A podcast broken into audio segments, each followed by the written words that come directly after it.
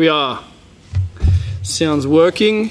This is the first actual face to face podcast that I've done, I do believe. I've only had one other guest on this one uh, since we started the Keegan Smith experience, at least. And today we're with uh, Blake Morrison and we're uh, at BMF, Body Mind Factory on the Gold Coast. So uh, thanks for joining us today, Blake. Hey, mate. Yeah, thanks for having me.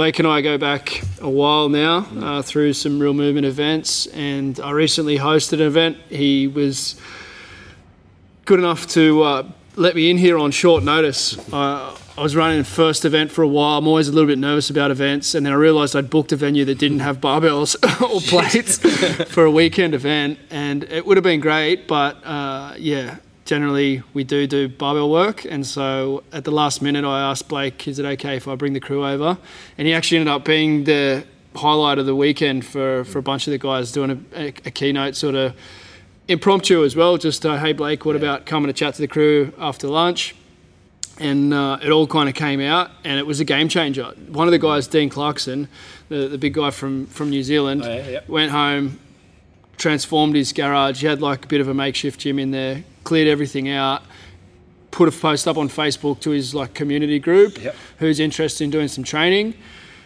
Locked in two groups of six, and they're away. Oh, his wife is like, yeah, sp- yeah, she's like um, got a background in national level touch and basketball or netball. Netball, I think it is. Commentator and on the news and stuff. So she's got some profile on yeah. sporting success.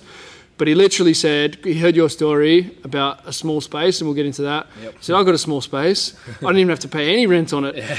And, and he's, he's literally changed it. So, yeah. you know, like that, that's something that happens. That's something that can happen from one day to the next. You hear a story and you go, fuck, like, what if what like if me, that was yeah, me? You yeah. know, like well, that's I can resonate with that. You yeah, know, and there's a few of those out of my story that got me to where I was as well. Yeah, that's why that's why I want to podcast with you today, and that's mm. like why I do a lot of things that I do because sometimes those messages are just the ones that that really hit the spot, and it's not necessarily about speaking to the most successful businessman in the world. Like Dean didn't need to hear from a billionaire. Mm. He didn't need to hear from Richard Branson. Yeah. He needs to hear from you where you're at right now. I'm not saying you're not better no, than Richard yeah, Branson no, in other ways, saying, yeah. but you probably you probably beat him in a triathlon.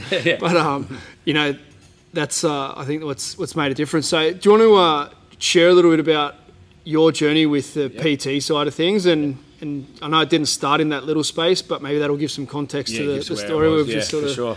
Um, yeah, as well, Keegs, honestly, as much as you're appreciative for me for that time of using my space, I am as well, and it, will make sense in a minute when I finish the story. Um, but there's some pretty cool stuff come off the back of me saying yes to that. So, yeah, I don't know if you know it yet, so you'll hear it through the story, I suppose. Um, yeah. Glad we're having this chat then. Yeah. Uh, so, yeah, uh, my fitness journey started probably at a young age, I played rugby league, and it was always a dream of mine to be an NRL star.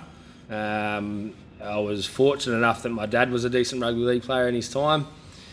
He taught me the ins and outs, you know, and the basics. He was a big basics man, you know, like being a good defender, good passer. So I'd like just sit at home and throw a footy at a wall, hit the dot, hit the dot, hit the dot. Um, kick the ball to the kick the ball into the hats, you know, like very, very, you know, hard work orientated sort of um, upbringing. And uh, you know through the years I was good enough in Coffs Harbour to expand and be one of the best there. So I was started to be seen and I uh, got picked up by the Dragons when I was younger um, and went down and had some, some time down there in Sydney.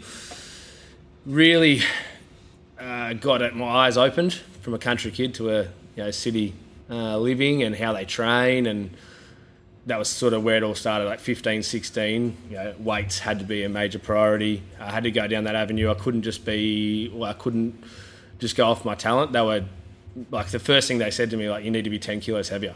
Uh, I was 67 kilos, trying to play five eight, and I'm just like, where is that going to come from? um, when you were 16? Yeah, yeah. Sawtell. Sort of, yeah. Surfing and playing yeah, footy. just playing footy and just doing my best, pretty much. Yeah. Um, and my nick, my nickname was actually Mouse. So, um, uh, yeah, I don't get called that very often anymore. um, Probably not what you want to be called. No, 16 and trying to make a trying to make an NRL footy. career. Yeah, yeah. and uh, I had a friend Clint Greenshields who that Yeah. connected us We together. yesterday, yeah. Uh, and he, yeah, he took me under his wing. His his family at that point, that would be, oh, what's that now? Uh, 16, uh, 16 years ago. Like they were doing organic food. They'd get all their organic produce like brought in, and that was like outrageous for me to have organic food. So I think it was just I didn't even know there was a difference. Uh, I remember my mum dropped me off because I lived with him down in Sydney.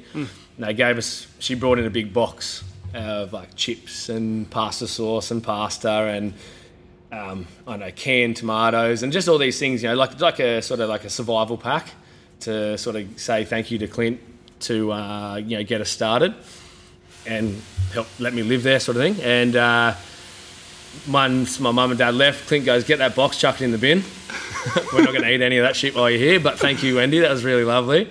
Um, we don't eat like that. We eat like this. And he's like literally the first within the first you know 20 minutes. He goes over there, grab the knife, we're cutting up veggies, making a stir fry. So like that was like a little switch, just to like if this guy's playing NRL, this is what it takes. Yeah. I'm very fortunate for that because imagine if I were not any not every NRL player is like that. No, no. Um, but And most guys you would have gone in, they would have, you would have been cracking beers and Yeah. going, going down let's the, go. Yeah, let's go to the uh, club surf club, or yeah, exactly like going to the club and and uh, grabbing a feed. So yeah, I, that sort of changed that space around like just healthy and well being and, and Did you, training. did you take that on from that point, or was that like just a new experience with Clint, and then when you moved away, you sort of went back to your old ways? Yeah, or- good good question. Uh, yes and no. Uh, I because I looked up to Clint so much. Yeah. Um, I was like, I just need to do this. Like Yeah. he was such a big, you know, he was the big rig in cough Yeah. sort of thing as well because he Yeah. moved through and he's done everything I wanted to do. So. Um, I did, but I used to like sneak chocolate. Don't tell him, but yeah, like, used to like just like yeah have like bits and pieces and that. And he was, yeah, at that time he was like on. Yeah. You know, um, he had lots of injuries, so he's like doing everything he physically could to stay healthy. Yeah. Uh, and yeah, and then I moved uh, to uh, away, and I just kept a lot of that. I kept a lot of that base of like dinners should be good, but I think the rest of the stuff sort of went out the window. You know, because when I moved from Sydney, I, I unfortunately wasn't quite good enough at the time to play in Sydney. I moved back to Coffs, was there for a week, and I played a, a first grade trial down there, um, and it was just like I was either going to get my head taken off, or it was just going to be like nowhere. Like I like I think I scored like three or four tries in the trial sort of thing, and but then people were trying to like take me out late, and it's like oh, this is where like I'm going to be hometown hero. This is what it's going to be, and that didn't sit with me real well. So I moved myself again up to the Gold Coast um, with uh, Rick Stone, who was at the Burleigh Bears, and I had a trial at Burleigh and moved in with my pop at Elanora. Um, and yeah, just had a crack.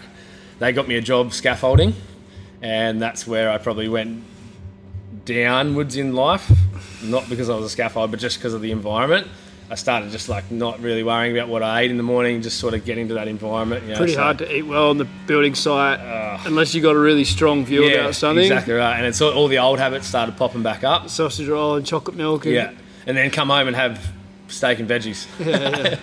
and um, yeah, so then I knew scaffolding was n- never going to be my full time career, but I had to do it to pay the bills because we didn't have money, and um, I was you know just had to make sure that bills are paid and Yeah, you I'm, weren't I'm an adult at that stage. yeah, so uh, what I did, I went and joined. It was fitness. Uh, oh, what is their name now? Like Fit Fit Oz, and did an on, uh, did a two night a week course for personal training.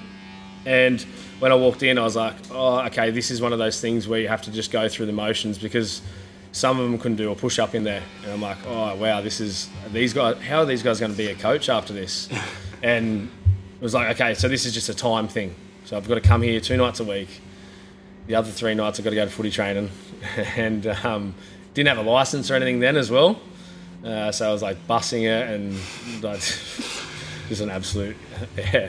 How, how was the scaffolding like? Because I, I talk to quite a few young guys now who really want to have a crack at footy, Mm. and but they've they have to do other work. Yep. You know, all the guys that play in Q Cup and Yeah. such, like they're they're, Yep. they're going to work as well as trying to improve their footy. Like, what what was that like having a physical job as well as? Yeah, it was. Did you get used to it pretty quickly, or was it really like you go to footy and you're just like I'm jammed? Yeah, like, the first like pre seasons were really really tough because you're getting hammered, especially if it was hot. It's up here as well, but yeah, it was an adaptation phase. It wasn't very long. Um, we got through it. Plus, uh, I was with a, one of my bet, who's my best mate now, uh, Murray Emerson. He we worked together as a scaffold and we played footy together. So we just dragged each other. It was like you know, and um, we got. We got good at hiding at work, um, but scaffolding is like literally just hard labour. Yeah. Like it is like you just Yeah, lift like heavy shit and carry it over there. Yeah, pretty much. Yeah. Uh, so yeah, it was one of those things. We always really had a good. Both of us always told our bosses though that like where our main priority was. Yeah. But because we were always on time, yeah. we never had sick days. Yeah, you weren't We turning up yeah, drunk never turn up drunk. stupid. Yeah, you know, Yeah. And, and we just were, you know, courteous or whatever, and just did our work. We Yeah. might not have been the best, but you know, we uh, we did as best we could, sort of thing. Do you, Um, do you think like because then you got professional footy players now? You know, I'm, I'm going down the Roosters again on Monday, and Yeah. you look at the environment that those guys are in, and yeah, they do play better footy than semi-professional guys. Like that's why they're on the full-time, Yep. you know, contracts, and these guys are not. But from that perspective now, and now you've done triathlons, and you've you know you've been through a lot of different things physically. Hmm. Like, do you, do you feel like you know pro footy players could do more? You know, based on your experiences of you know training twice a day and this and that, and like yeah, definitely. you've done individual sport as well. I guess Yeah. like even comparing footy to individual sports, like to triathlon or you know those that are they've got a different energy system. But like I guess the best example now, or one of the best comparisons you could make is CrossFit. Mm. Is like you know how much volume of training those guys are doing. If you just look at what the heart does for a week Yeah. uh, for them versus what the heart has to do for a footy player. And I know there's differences with the contact and with the skills and that sort of stuff. But are you got like Yeah, I do. I, I think there's two sort of sides to it as well. I was. It's funny you say that because I was, I was actually lucky enough to have a conversation with Craig Bellamy last Friday. yeah um, and yeah, very strange. Um, anyway, it uh, we are just talking about how I ha- happened to influence uh, Dom Bedggood, uh, who is the Olympic diver that I train, and he was asking me how I influenced him. And the only thing that I said to him was like, through the Commonwealth Games, you need to be grateful for what you're getting because like people don't get that experience. Like you get to go to a, a village and get free food and be on media, and then a car picks you up and takes you to the pool, and then it picks you up and takes you home, and all that kind of stuff. And I said, general public would pay thousands for that, and you get it every single day handed to you. experience of a lifetime. Yeah, so I think, and what I was saying about the rugby league players, I believe because they don't have any of that, Mm. because they haven't had to do any hard labour, um, and yes, that's their choice because they've been good footballers and they've put their, um, you know, uh, energy into that, but they don't have any perspective on like what they should be grateful for. Mm. I really don't think if they had to lay bricks, they'd go and get pissed every after every game and do stupid shit. Which, know, which, like- which they don't, you know, like it's Yeah. a generalisation. Yes, like you know, there's- yeah, yeah, it's like there's, that. There's some guys that drink, and there's a lot of guys that don't drink. that and sort of yeah. They, I think that they yeah they put that they would put things yeah like you said like jet that, yeah that is actually very generalised. Um, sorry all the footballers. I mean it's like that yeah they have that place where because they have a lot of time off as well. yeah, It's not well filled. Um, so I was even saying that it should be like a three day three days a week they work or something, and it doesn't have to be bricklaying or it doesn't have to be so labour intensive because they physically could do it, and that's the other side. Like physically, yes, they could do it for sure. Like they they uh, it would it would harden the mind a little bit, as you're saying, you know, like. And if they want to be so, because because the NRL clubs are so good now, if they want to be uh, monitoring it, monitor it. Monitor it with your heart rate variabilities. Like Yeah. monitor it with science, and tell them to have a day off work if they need it. Like, yeah, So, yeah, it'd be, it'd be very interesting to, to track it with like an Oura Ring or one of these Hmm. Yeah, sort of new exactly technologies. It's Yep. like on ongoing kind of. I don't think it's going to happen that the top guys are going to go Nah. do day jobs, especially not physical physical labour. And they do have so many other little time demands. Yeah, like yeah, if you look at what they're like, there's a lot of challenges and things that I would really struggle with that they you know they have to do like media appearances and you Yeah, know going sure. here and there and like It a lot would of just them, interrupt the work if they did try and do it and that as well. So yeah. yeah, And a lot, like a lot of them are really giving it their time, and you know they're happy to go do things Mm. for sponsors and you know hospital visits and that. I know mean a lot to a lot of the players. Like Yeah. it's it's cool that it means a lot to kids and parents and stuff to Mm. see them as well, and all, all that stuff is is good. But yeah, from that purely physiological side, I wonder, I wonder whether the fact that it's a team and the fact that you know some of the guys at some you know some clubs and, and different team sports around the world are not going to put effort into their recovery. You know, Yeah. they're going to go out and party and whatever. Like, does does the whole team culture then have to like the whole team training load have to be adjusted to fit into that kind Mm. Yeah. of Yeah, old definitely. old culture? And it's not just rugby league. You know, it's across lots of sports. But you know, yeah, like if you're preparing for the Olympics, like how often do you go? get shit faced, you know, Yeah, in the, exactly in the, in right, the yeah. Olympic year or even two, three years out from the Olympics. Like, yeah, these they do it, but I guess it's different cultures and different sports. Yeah. But it's, it's something that's interesting to ponder. I think I, I was, uh, and as well, like those top end guys, it's very small percentage across the big thing. I, I, I was probably look, thinking from a mind of like our uh, like local clubs and stuff like that as well. Like Yeah. That culture is just worse as it gets deeper and away from the top end.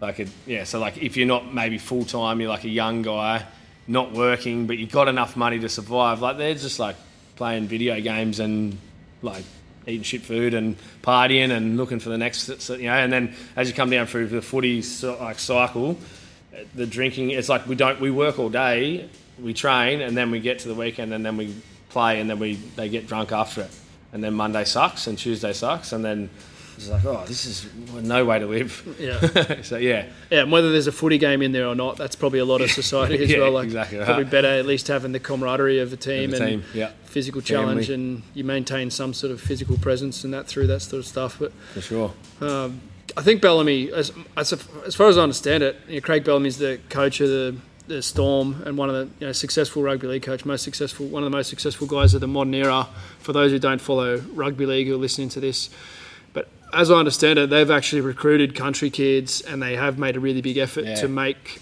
players go to work during their first preseason and that sort of thing. Like I think that their, their culture and their club has actually tried to you know build around these Yeah. sorts of things and That's what he was saying. He was saying like they have like a. It's hard to explain because the the terminology is very rugby league or sport related, but they have like a buy-in culture, hmm. and if then and with rugby league, of course, like if you're getting paid, obviously you're buying in, but that's not always the way. It's like they have like that buy-in culture, like you're saying, hmm. like you know they they're all those younger guys are doing that. Yeah, he was he was in an agreement of like around that gratitude, you know, sort of style. Like maybe not the hard labour intensive, maybe you know, but definitely making sure that they're more grateful for what they're getting and yeah yeah, always having that sort of because it goes away pretty quick when you stuff up.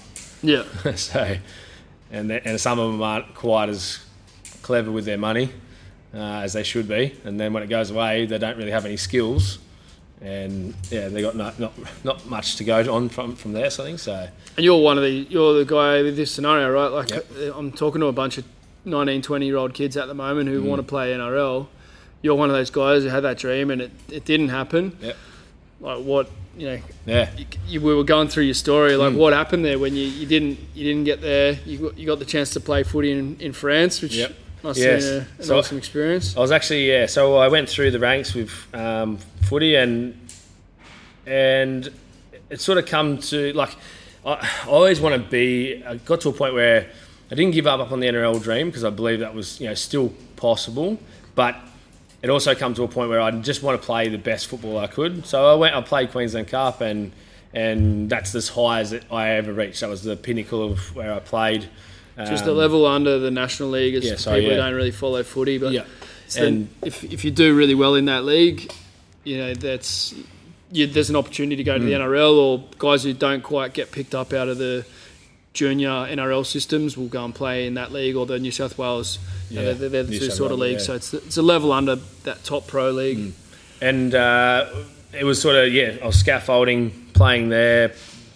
I was a type of player that was sort of uh, fringe at, when, especially in those young early years. It was fringe Queensland Cup, uh, down to the what they used to call Fogs Cup, which is like the reserve grade for it, Yep. which was very very strong. Like we were, I was still playing. Um, guys like Sam Tagataese was playing for Norths in the reserve grade, you know. So like it wasn't uh, it wasn't the best of it, but there, there was still some You high played level guys who played a yeah. bunch of NRL. Yeah, you know, so and there's like there's a number of those, you know, and they, they were floating in and out, and that's what a lot of it was because players were coming back from NRL clubs, pushing players down, guys were younger coming through, and it was a really good sort of like nursery to keep going through. And Murray and I um, got offered to go to France, and I had a girlfriend at the time, and I originally said no. Um, he went, and he went with a front rower from Burleigh as well, um, Josh Blatch, and they got over there, and the centre from Sydney that was going pulled the pin, and he rang me up, and I was kicking myself because I was on a job site, I was scaffolding, and doing my nights in my PT. Um, I was you know not far away from uh, from finishing it, and yeah, there was a few things holding me back, mostly fear. Um, and I, he rang me up. He goes, "Mate, they want you to come over. Uh, you can get on. Uh, they, well, the, the coach wants to talk to you. They want you over this weekend." And that was Monday. And I was like, "Oh, really? Is it good?" And I just asked him like a hundred questions, like, "What do you do? What do you, like? How much are you getting paid? Like, you know, all these sorts of things." And and he goes, "Hey, look, just say yes, man. Just get over here." And uh, so Buzz rang me, coach rang me that day. I had a flight booked by Thursday and was over there by Friday morning on their time. And I played Saturday. Played horribly Saturday too after the flights and that.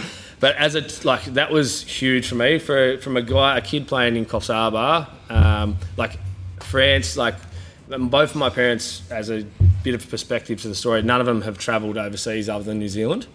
So like that kind of travel isn't even was never in my like France is just this place that's a long way away. Um, so I was like, well, I'm on the plane and like I still remember like being in the airport, like holding onto my bag, making sure like no one touched it, and like just that really scared kid, you know, and um, flying into Heathrow, and I had I didn't have a visa, so I had to do it all backwards because they wanted it done quickly. So they said, just come, um, and we'll fix your visa up on our side. So I went and I got to Heathrow and they're like, what are you doing here? And I'm like, oh, I've just seen a mate. And they're like, you've got like no money. Like, what is? And I'm like, oh, just hanging out with him and, you know, just going to hang out for Christmas. And he's gone over there. Okay. And just stamped me through. And I'm like, oh, thank God. Because you were going to France and you had the ticket. Yeah. Yeah, I've been I've been there as well at that customs and the Yeah. I, I didn't think about it. I was flying home to Australia from Spain, and the cheapest ticket was going via, I think it was Gatwick or yeah. Yeah, Gatwick. Yeah. Yep. So then I, I, I got in there and it was like late at night. It was like maybe one in the morning or something, and the guy was like, "What, what are you What are you doing?" And I'm like, "I'm going going back to Australia. Like I've yeah enough." He's like, "Well, you don't have a ticket," and I was like, "Yeah, no, I'm gonna buy it at the gate." Mm, yeah, It's like- through. Like- and he's like.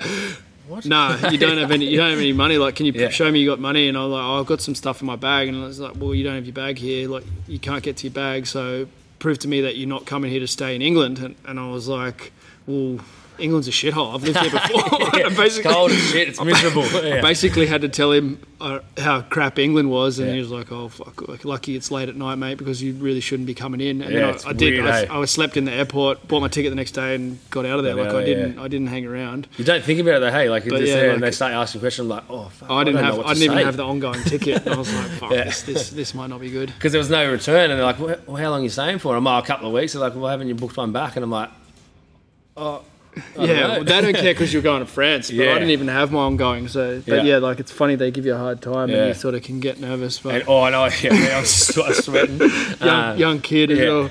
And then uh, got picked up, and yeah, so we and went over there, and, and yeah, I lived in in the south of France for a little while, and uh, as another sort of peg to the whole history and the whole learning curve. Uh, when I, we, you know, when we're doing our real movement coaching keys, one of the things you asked us was like, what's some defining moments in your life, and that is one of them. You know, me jumping outside of my comfort zone, going into the unknown. Um, yeah, just leaping into the fear sort of thing. And to be honest, it didn't work out amazingly because um, the club stopped paying us about three months into our contract, and we, as young kids and no managers, just like kind of put up with it, and they just trusted that they were gonna. They're like, the money's coming, and it's coming, and it's coming. I used my Australian credit card, which I managed to get twenty thousand dollars limit on it before I went away because I was making a fifteen hundred a week doing um, scaffolding. So they're like, "Oh yeah, twenty, and I'm like, "Yeah, that'll do. Whatever. I won't even use it. Um, I'll be getting fifteen hundred a week over there, pl- you know, paying, playing. They were giving us food, car, whatever, and uh, yeah, I end up coming home with that maxed out. Uh, and not only was it maxed out, I had to get money out off the card weekly to pay for like food and stuff like that. So it was like the the um, the interest when I come back was just astronomical. So I drove, I flew back, got back to Australia, had no job, no car, no house, twenty plus thousand dollars in credit uh, in debit, um, and wanted to be wanted to do, play footy again. Um, rang up my boss for scaffolding. They said they didn't have anything for me for a couple of weeks, um, and Burleigh were in pre-season, so there was no money there. Um, and I was like, all right, well, I'll have to go home. So I lived in Coffs for a week or two, and then managed to get my way back up here, staying on um, friends' couches and all that kind of thing. Reset myself up again, got back into scaffolding, got back into Burleigh, and then uh, probably about two or three months later, I was just like, this, I just can't do this anymore. Like the NRL dreams closing. Um, and it, like that sort of like sounded. To, and when I tell people that, people some people get really upset for me. I'm like, that's okay. Like I did as physically as good as I could do. Like I, it just is what it is. Like sometimes you run out of talent at the top end, run out of luck, run out of opportunity. Like it's, I could put lots of things to it. You know, like um, I'd love to be able to say, oh, I was just hard done by, and coach, coaches didn't like me, but it's just not the truth. Yeah. Um, But you, yeah. Do you regret yeah, having not- a go at it? Not a, not a, not once, not even a little bit. And I played like representative. Um, like up, I was born in New South Wales, but I played for Queensland like representative as well. Like I, that that's another pinnacle, you know. Like Yeah. went as far as I could. You know, I still feel like if I did get put into that place, I probably would have been up to it, but I just it just never happened. So it is what Yeah. it is, sort of thing, you know. And so then I went down that avenue and started working, and I went into a place called Vision Personal Training, which was just like one on ones. Um, you know, very good business structured guys. A guy named Andrew Simmons uh, uh, runs it, and um, just very, very like structural business. So like I'm just this like you know sort of young kid sort of just having a crack and that gave me a lot of like good business structural ideas you know a few like- of the guys that come through that, Nick Davidson and Yes. yeah, some Yeah. of the other guys have been through that system. I think it was a good base from what you're saying in Yeah. terms of the understanding business structures and price structures and price those sorts of things. Like what, they, yeah what type of systems you need to be in place they run a good operation in terms of that. like, Yeah. not necessarily the style of training or culture that most of the people that have done real movement stuff have been interested in, Yeah. but for sure on that And on was- that business side, it would have been a good good place yeah to just start. something just to step into yeah solid, yeah. and they started with like you had to read uh, read a book a month so you had to do like book reports and things like that so it sort of gave me you know that starting point Yeah. of you know self-development That's and good. you know Mm. thinking about it and all that kind of stuff Yeah. I was lucky enough there where my style and my personality traits and my because I never used to follow their programs Yeah. but I used to get I end up with like the national record or something at that time with 99 sessions in a week and I was like super proud of that. It was like, yes, I'm the man, you know, the most sessions ever. I don't think I earned over a thousand dollars for that week though. um, the business the made pay like rates six. are not, yeah, pay rates are not amazing. Yeah, uh, and yeah, sort of seen that I had a I had a knack for the the art of it, but I also had a, had a knack for the art of people. Hmm. It, was, it was more the people side that I was really good at because the training there was only half an hour. Yeah. Like, there's only so much you can get done, but the the idea of that was like trying to manipulate how those people are acting when they're going home yeah. and that was you know, you know the sort of I, I guess what I was the best at. You Yeah. know, I started to create that, creating really strong relationships and rapport with people. Manipulate's a strong word, right? I've done. I Mm. think I've done a podcast called you know about manipulation. Yeah, How how do you feel about you know that people come in here, they're going to be different. Mm. Like that's they're coming because they want to be different. Yeah. Basically, you're brainwashing them and you're manipulating them into being different to who they are when they first come in, right? Yeah. Like that's that's the culture, that's the rules, that's even the way the walls are painted. and Everything is Yeah. going to influence that. Yeah. How how comfortable are you with that, and how like do you voice that, or is it all is it all subliminal, or? Yeah, I know, I know, and I listened to that that uh, podcast you it, and it was really sh- like strong for me because I never probably used the word manipulate, yeah, but the definition that you gave it was so powerful and rang so true to me that like uh, manipulation gets a bad rap because we only think of the negative or manipulate. You know, um, um, that's a negative connotation to it. But if you mani- manipulate the person so that they create a better life for themselves, a better health, and they live longer, and they have better relationships, and they, um, yeah, don't when they have a problem, they can face it head on. Like that's a great manipulation, I would believe. You know, um, and probably up until that conversation, I don't think I really voiced it. Was more subliminal, but uh, it we definitely work off a philosophy in the BMF, and I tell them that. Yeah. It's like there's a philosophy here. It's a stoic one. It's it's not mine. You know, I tell them it's not me.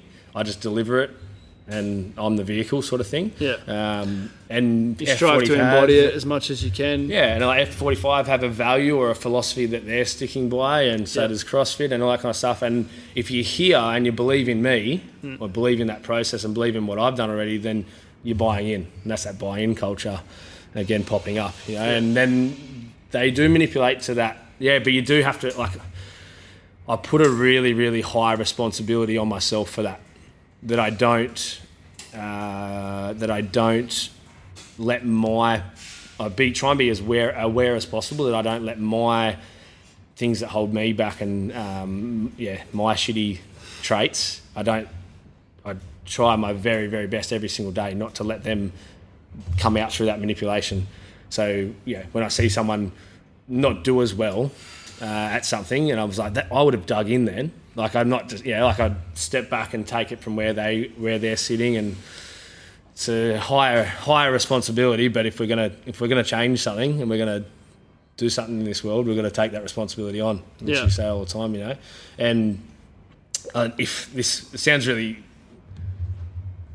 good now, but I was never like that. Like at the start, I was just like, let's just rip in. This is the way we train. This is what footballers do.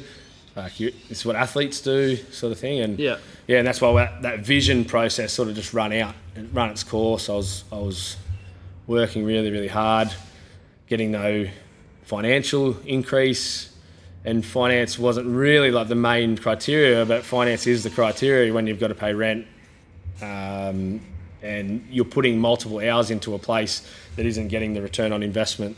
So your self worth probably would have been high there because you were winning. Is that like in terms of their system, you were winning? Hmm. Like you were at the top of the tree. The you're, top of the you're doing tree, all yeah. the sessions. Like people there look up to you. They see you got good relations with your clients. You're busy, so you're winning there. So you probably had quite high, and you generally hmm. do have quite high self image. Like. Yeah. I'd say, it's Yeah. part of the reason why you've done what you've done as well. Then when you shifted from there how did you go like when you're not getting that reinforcement from Mm. your environment that you're top of the tree like did you how did you go personally Yeah, in that moving phase. into that new yeah and you weren't at a beautiful facility like you're in now Yeah, You know, yeah. Uh, it was yeah, it was interesting because I stepped out of vision. I was managing, like I hit the top of the tree, as you say. You know, like the tree was there. I was either investing in a place that may may or may not have worked and didn't have it anyway. And yeah, like you said, and and you were right. Like I was reinforced because I was the best. I was like top dog. I was teaching the younger guys how to do it, sort of thing. And it was funny because I wasn't teaching them the system. And I think that might have helped a little bit of self confidence because I wasn't teaching them directly off the system they were creating. I was actually like, this is how I would do it. You know, this is how I've got a result. Um, it's not richly from that the literature of the vision booklet. Um, so that helped a little bit stepping away. Um, when I stepped out of there, I went to um, Jets um, with a friend of mine owned uh, Jets, and I went there and started my own business. And we had massive arguments with Vision and all that kind of stuff because obviously there's this contractual agreement where they can't come see you and all that kind of thing. Like you can't steal clients, and and to be honest, I was just like, oh, it doesn't matter anymore. I just have to go. I'm I'm hit a ceiling, but I'm also unhappy, and this is what I felt like I was supposed to be doing, and I'm unhappy, and this is where I've put the last four years. Fuck, what else have I got? I've got scaffolding. I've always got this thing in the back of my head. I could do anything else, but like, what is it? um, I'm starting again, so I was like, no, I'm going to double down and go harder. So I went into the to there, and I was just very very fortunate. Once the uh, four week contractual agreement with the Vision thing was over, everyone put their uh, uh, notice in, and they all just come and found me. So it's like, um, and I was in, I was in Varsity too, and that was Southport. That's a 30 kilometre Yeah, there's a lot of stuff with that legal Yeah. stuff. Oh. Like everyone tries to do it, but you, you know, a lot of the organisations really try and put pressure on PTs not to take people and stuff. But It was it's a very human oh, business. Oh, like, yeah, I was going to say it's a per, and the way that they structure their business is a personal business. It's challenging from both sides. Obviously, someone who owns a franchise, they employ you as a trainer. Yeah. They don't want you to build a business and then you know Leave, take yeah. it somewhere else. Like it's not it's not great, but hmm. it's I at the same them- time you're not you know you're getting a fraction of what you're Yeah. you know the that the per hour rate like it's 130 dollars an hour and you're getting paid 25 dollars an hour or Yeah. something like that. Like there's only so long that someone who's doing well in that system is gonna gonna. stay. And that's we had there. like plenty of conversations around it too. Like it, I, that was six years too. so now you're on the other side of that equation. yeah, exactly right. Now yeah. you're the owner, and you're like, how do I pay someone? Can I pay them 25 bucks an hour? Are they going to hang around? Can you get someone who's going to do a good job for that? Do you pay them 35? Do you pay them 55? And then at what point is it like, well, you know, this is, you know, are they going to buy in? How do I get yeah. stuff to buy in? Like Yeah. all the challenges that they face with you, especially in like a big franchise, they face a lot. But Best, yeah. you know, you got all this stuff now that you're you're looking for Looking to for go to to the next level in, sure. in your own business. because when I stepped out of there, I and I went through that uh, Jets journey and had I still had a safety net. It was like I had Jets as a safety net. Like Yeah. I didn't have any outgoing, you know, you know, big facility that I had to play like pay or whatever. I just had the two hundred fifty dollars a week rent. Yeah. And then about a year into that journey, I was like, it's still not, still not feeding this mechanism of what I want to try and achieve. Did you just know you weren't challenged, or was it like that you couldn't train them how you wanted to, or was it like Yeah, just limited. business growth, or like Yeah, limited to how I could train them because obviously I'm using machines Their and facility. stuff like that. Their facility. Yeah. Um, that wasn't like because a lot of those facilities now are kind of like they've all adapted and Yeah. they've all set themselves up to do a diluted kind of CrossFit is kind of yeah, well back then there rolled was only all the big Smith gyms. machines. Yeah, yeah. They- like that was all they had. No squat rack. No squat rack. no bench. Uh, they had no, they had a bench. just yeah. yeah, but just a stationary, yeah, like the one Yeah, one off yeah, bench. yeah, Um, even the chin up bar was attached to that. Like, Gyms have come a long way hey, Yeah. the last ten years. Yeah. At least most gyms now there's We'll have a rig or something, or some kind of rig, squat rack. Like even when they do it terribly and the rig's like all wonky and the things don't fit together, but like which some of the fitness, like traveling around the world, like some of the fitness first and stuff still have funky gear that's like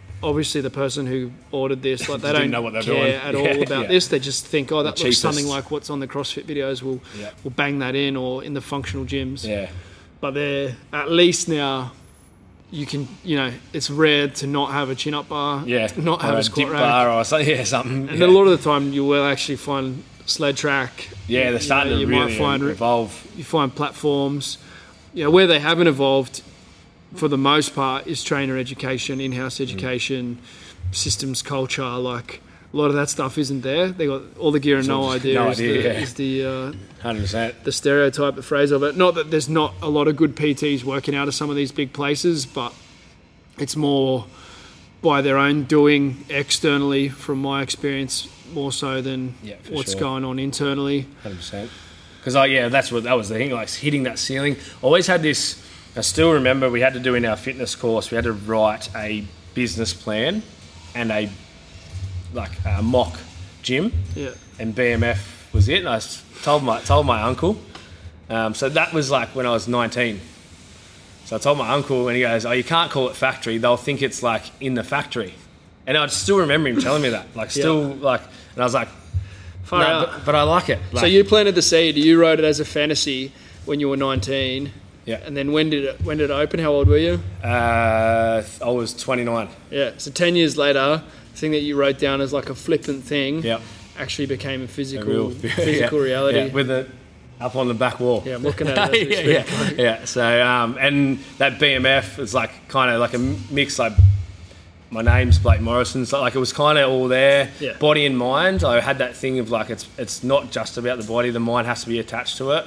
Um, as you become a PT, you realise that most of it, most of the issues that people face are adaptive, not technical. Like they're all about where their head is. So if you fix their head, most of the time the action will come after that. Yeah. So that just sort of just it just tied in and showed showed it to me more.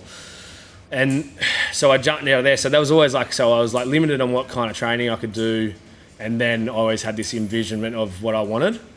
So then I had the opportunity for a 50 square meter space in uh, Burleigh. It was an old storage room. Uh, the roof height was, I think it was uh, two meters, or 2.1. Benny Benny could do a handstand and touch his feet and his hands, so that would be Must be a bit, probably like 2.4 or something. yeah. And it was But yeah. it was like it felt like you had a duck when you come in through. um, had this big sewage pipe, and now that's going to sound really disgusting, but it's just like this pipe that ran through the middle of the gym, and I put a yellow and black sticker on it to make it look cool.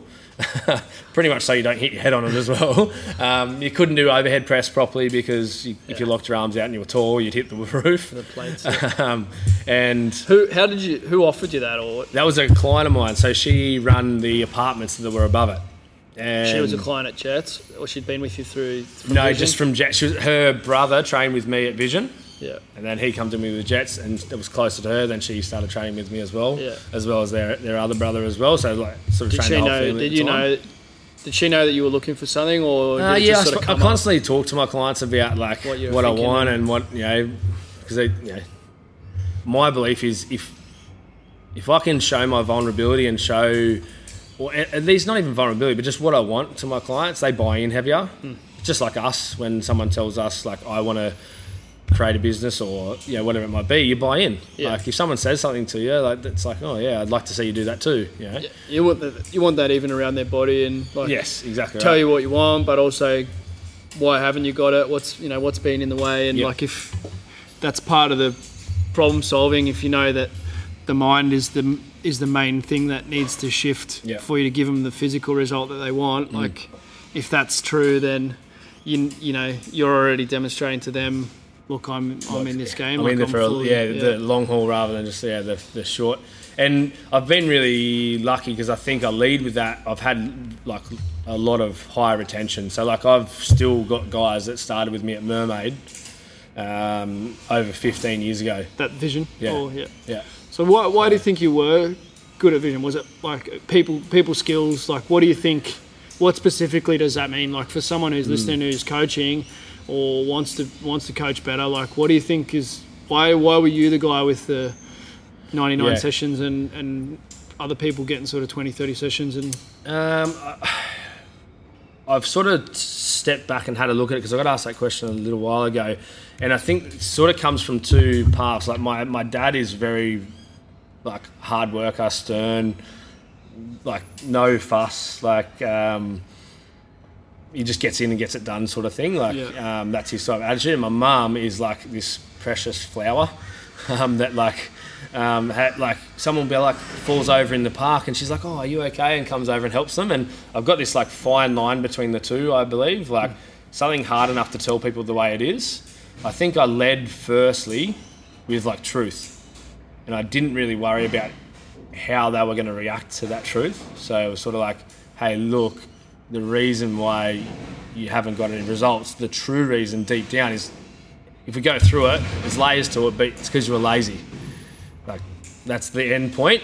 And then let's start peeling back that onion and see what the layers are and why you're lazy and all that kind of thing. And then I've got better at that job rather than just calling people lazy.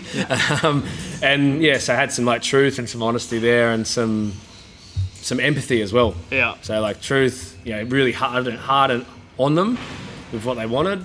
Then had the empathy around the struggle, and then just trying to keep them as accountable accountable as possible. yeah You know, accountable to themselves too.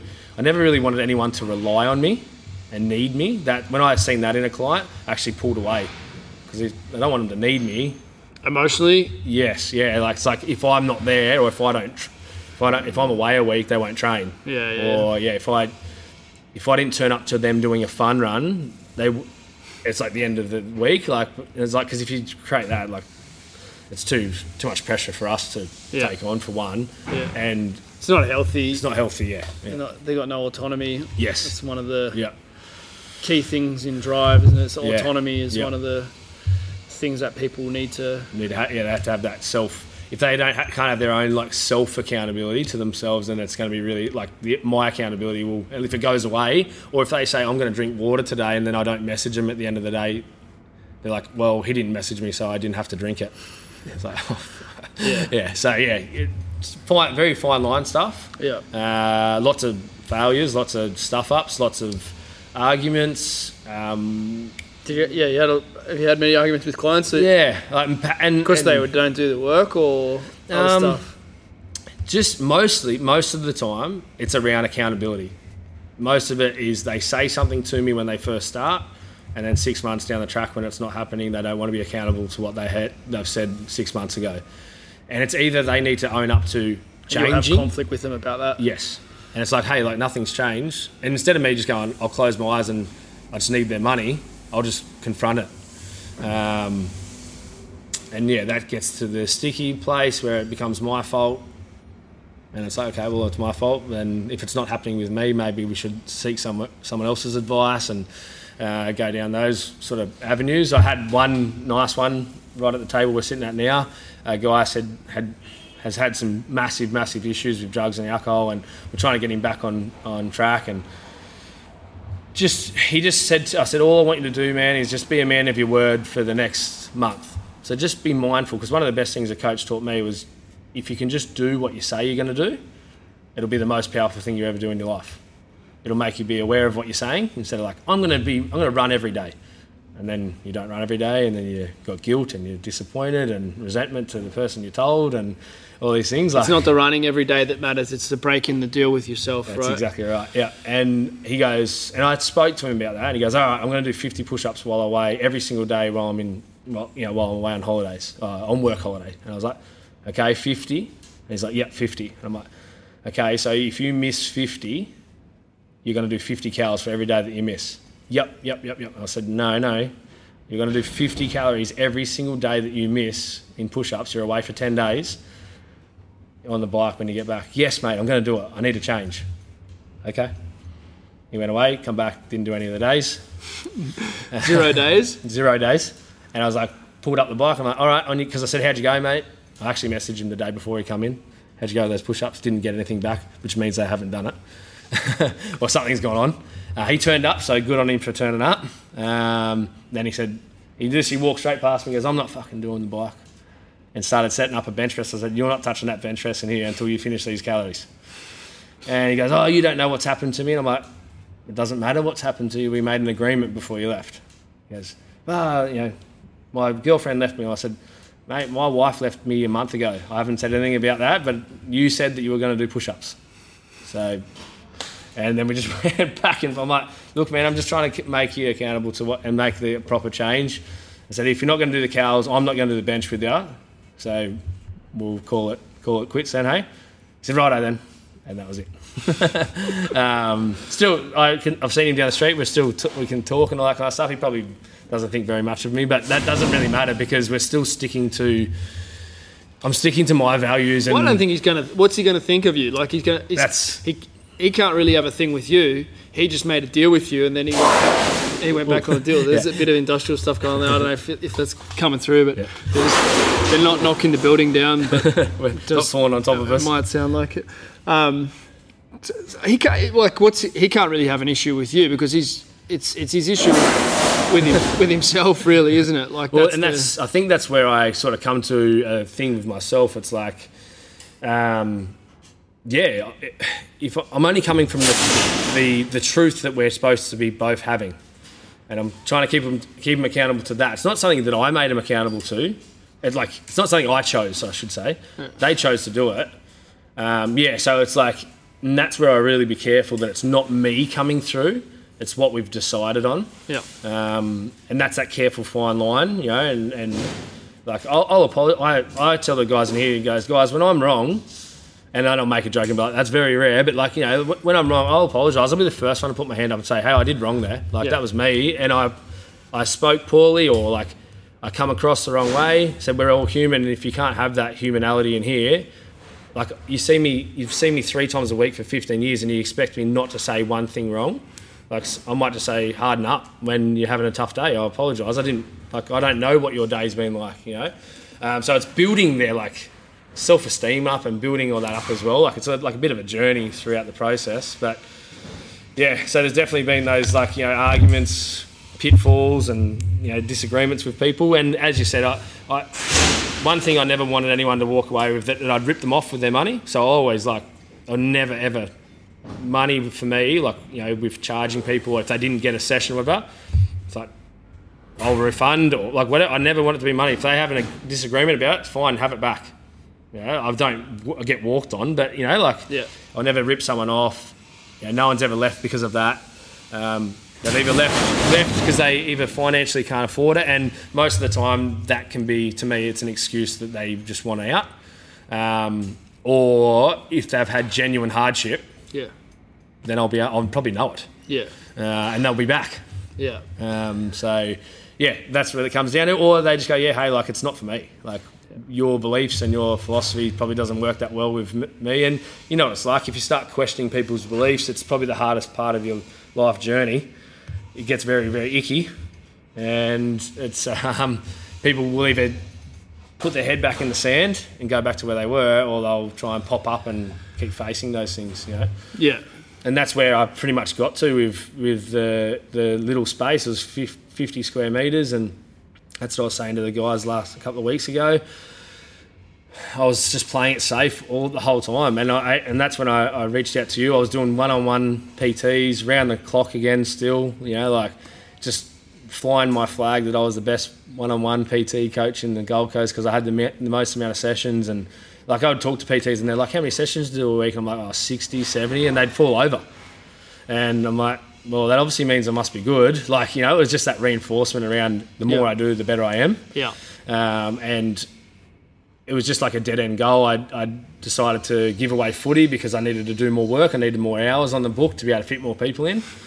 Um, and that's where I went down the journey with you. And I actually, I remember reaching out to you and, and saying, I, I just need a community to be a part of. And I, know- I was saying that a couple of weeks ago. I'm not sure if you remember that. That was not the re- reason. It was part of it, but it was probably like the low level stuff. Yeah, I was like missing being a part of footy. Yeah. But what I was looking for was like, yeah, like to be some answers, some answers to where like I was going wrong, you know, and some, some like You knew that just- something had to change. Like Yeah. that wasn't going to be your path long term. exactly right. And I, I sought out you and seeked out you for there was things that you had that I didn't, sort of thing. It's like that every coach sort of, you know, like you see things in them that you know that you would like to have. Um, and then that just evolved even more and just evolved and evolved and evolved. And to be honest, I was probably like, yeah, like in the bottom percentile of performers of guys in the group that I was in at the time. Because you had guys like Jackie and Brando and these kind of guys that were, and Mitch Pike, and they were like, they just, yeah, out deadlifting me But to. they're probably the guys that you focus on as well. Like over the course of time, like I'd say, you know, I was probably, you know, I'd probably gave you a bit of a hard time or wanted you to progress a bit because you'd had that footy background. You're quite a big guy, and you some of your numbers Were just so low. Yeah, Yeah. they didn't really Yep. reflect that. And Yep. but you were doing triathlons as Yeah, well, and. I, I probably didn't respect that as much either because I'd Mm. you know come through Poliquin kind of influenced education where triathlon's another way to say that you yeah, you're on the way out. yes so uh, it's more of a statement about your sexuality than it is about Yeah. your training preference or Yeah, it's yeah. like some kind of it's some kind of taboo thing that you're like oh fuck look what's he doing that for Yeah, like yeah. so I probably had a bit of that attitude about it which I probably still do to, to be fair like I value speed power strength like Yeah. that's I worked in footy, like that's what I've never had. Like I was the weak, skinny kid, Mm. so I, I've va- valued that stuff. Endurance has sort of always been like, if you put the time in, it'll be all right. Yeah, like, and sure. I was naturally okay at it because I was willing to hurt and I would run around for a while. Like, Just yeah, keep. and I wouldn't say I have great, you know, I wouldn't go beat in a triathlon now, and uh, like it's deteriorated because of that attitude. Mm. But yeah, like I, that was the point. I mean, the point of real movement is to challenge guys. Yep. What could you be doing better with your business? What could you be doing better, you know, with your self development? But also, like, well, you say you want to change the world, like, because that's Yeah. probably most of the people that we work with. Like, it's like, yeah, I really want to make an impact on the world. Like, I want to make a difference in people's lives. Yep. And most of the time, when people say that to me, I'm like, well, if people emulate you, what are they? What are they they going to be? You know, Yeah. like, Yeah, exactly right. So that's that's the hard mirror. Is Yeah. like, and you know, It was, it was the best. Honestly, it was I know it's easy to say because you're right here and like, we're having a conversation about. it, But it's, it's one of the best things. It's, it's another now pinnacle of my life changing by being able to step away from it and have a look at it because it challenged the way I thought. Like it challenged how I thought about myself, how I seen myself. Like yeah, my um, it was like you said, it's not really about the numbers being low. It was just like the thought around the numbers. Like they are just they were they weren't great, but I thought they were great. Even things like you, I think you said to me one time um, because I never used to do any more than ten deadlifts because you couldn't hold the form for long enough, and you were like, well, how come you can run one? If you can run one good step, you can run two good steps, which means you can run a marathon with good form. And I was like, it was like this light bulb just like kicked off in my head. I'm like, well, fuck, you can do 50 deadlifts then. You just need to have the form Yeah. and capability of holding one good and then multiply that effect through endurance and you know like your ability. And I was just like, and just things like that just kept breaking my belief down. They were like this, this the you know the top layer stuff kept chipping away at it. Things like juggling, man, my, my juggling journey. Like I've got the videos in, that I show my BMF guys. I had two left hands. like I was like smashing shit. like, Still tell that story. Tell the, the table tennis. Oh yeah. I, so we when we when I lived in France, we played table tennis every single day. That was like our little thing, and I never, for the first at least two months, I lost every single game to nil. It was like I couldn't see the ball. Like it was like it wasn't. It was like this. With footy players, they would have been. oh man, You would have known about it. Yeah, uh, just abs. I was a spastic, and then I mean, like, and then what we had to do if you got to nil, you had to put your shirt over the top of your head, and they gave you a free gut shot with a paddle. So they cracked the ball into you. And it's like, and then on New Year's, I think it was New Year's, I had to do a nudie run around the house because I got beat three games in a row to nil. That is pretty bad though. Like, Oh, it's like to not even get one away, like, and for them to not miss one. how did you? How did how like how did you go with that? Because Oh man, it was quite. It, it was quite a. Um, easy to laugh about now, but I've never been that yeah. humiliated, like thoroughly Yeah. defeated, like consistently. Yeah, it was quite a thing. Like it actually knocked my confidence around a bit. It did. Like that's the truth. Like it sort of like made me like question, not question my footy ability, but like hand eye, like. And then people, be, I might drop a ball, and they'll be like, "Oh, here he goes," and I'm like, "Oh no, this story is like getting created around me not being able to catch a footy, which is not not the truth, obviously." But yeah, like you start to build like this thing around that, and I suppose it got shoved down a little bit further. You know, we never really addressed it. I got better. I think I got five points. Was the best best game I ever got. Um, and then we went back through. So they, all those years went past, and um, So you reckon you never won a game? never, not once, not even close. Not we used, they used to go. Oh, we'll just play to play to nine man because we're going to win anyway. Like. Um, I would I would put the back of the board up and try and like practice with myself and like the whole lot and just it wasn't like you completely gave up or you weren't trying hard. Nah, like I was. I hated my, me. Me and Murray, the most competitive people. Like we've had fights in the middle of a street, just because. And when we used to s- scaffold together, we used to like blow each other. Someone at the door here. We might have to uh, check out who's there. This is a, this is a story because there's a, someone else there with the uh, one of the girls who joined and did the juggling challenge. She said, "Well, I think I'll do everything in real movement, but I don't think I'm going to be able to juggle because I don't have vision in my one of her eyes. I don't know which one it was, but she's basically like, I can't really see very far. I can't drive at night. My eyes are really weak. I don't think I'm ever going to learn to juggle." And so it actually turns out, and she I reposted the other day, like she's four ball juggling now, and I think that's that's a huge part of why that stuff is in the program. I taught someone else to juggle again this morning, like to have people who think they have a huge weakness, you know, that become a strength. And now, like she can she can four ball juggle. She's you know, very few people in the world can four ball juggle. Most people think it's absolutely impossible that they would ever get to that level. That is what I that's what I love. Like there's a lot to juggling in itself in terms of you know building neural connections and hand eye and that sort of thing. But that limiting belief of well I have weak eyes, I'm never going to get there.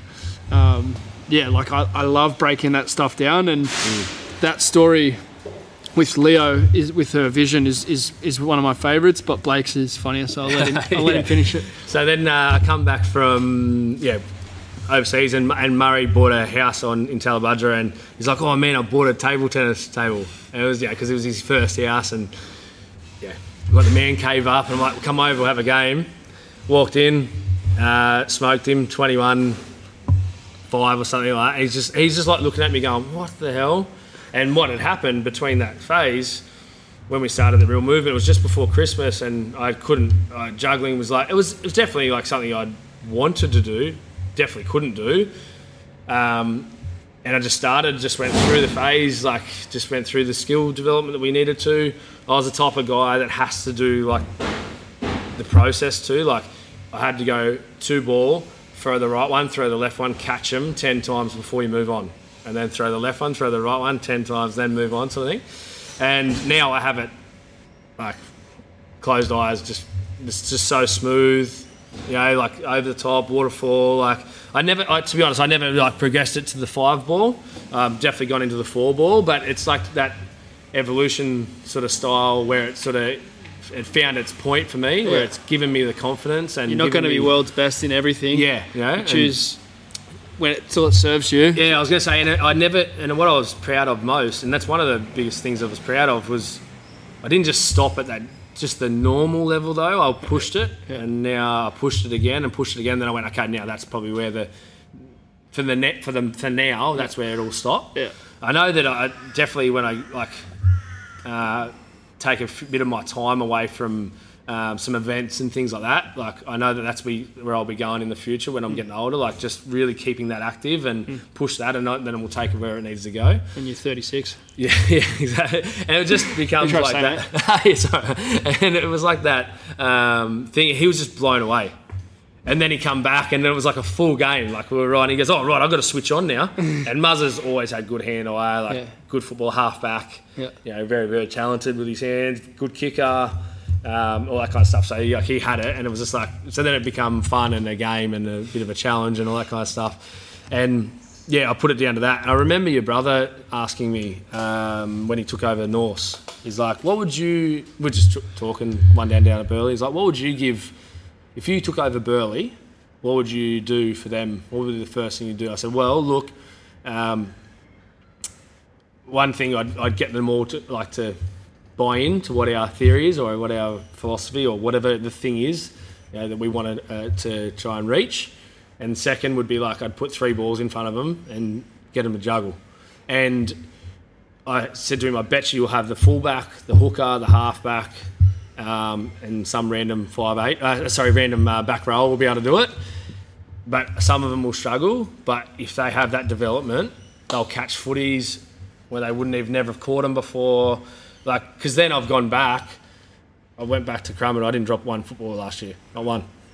Like, and it was yeah, like, and like that's uh, like from going from like possibly having that in the back of my head that I used to drop a few, um, yeah, to like safe as a house now um, was like yeah again a confidence builder.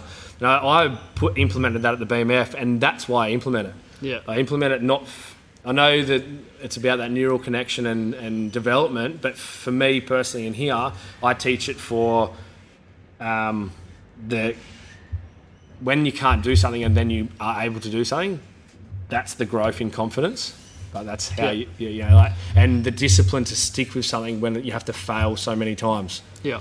Like you, it's based on failure. Yeah. You fail, you you start again, you fail, and it like a thousand times in a session.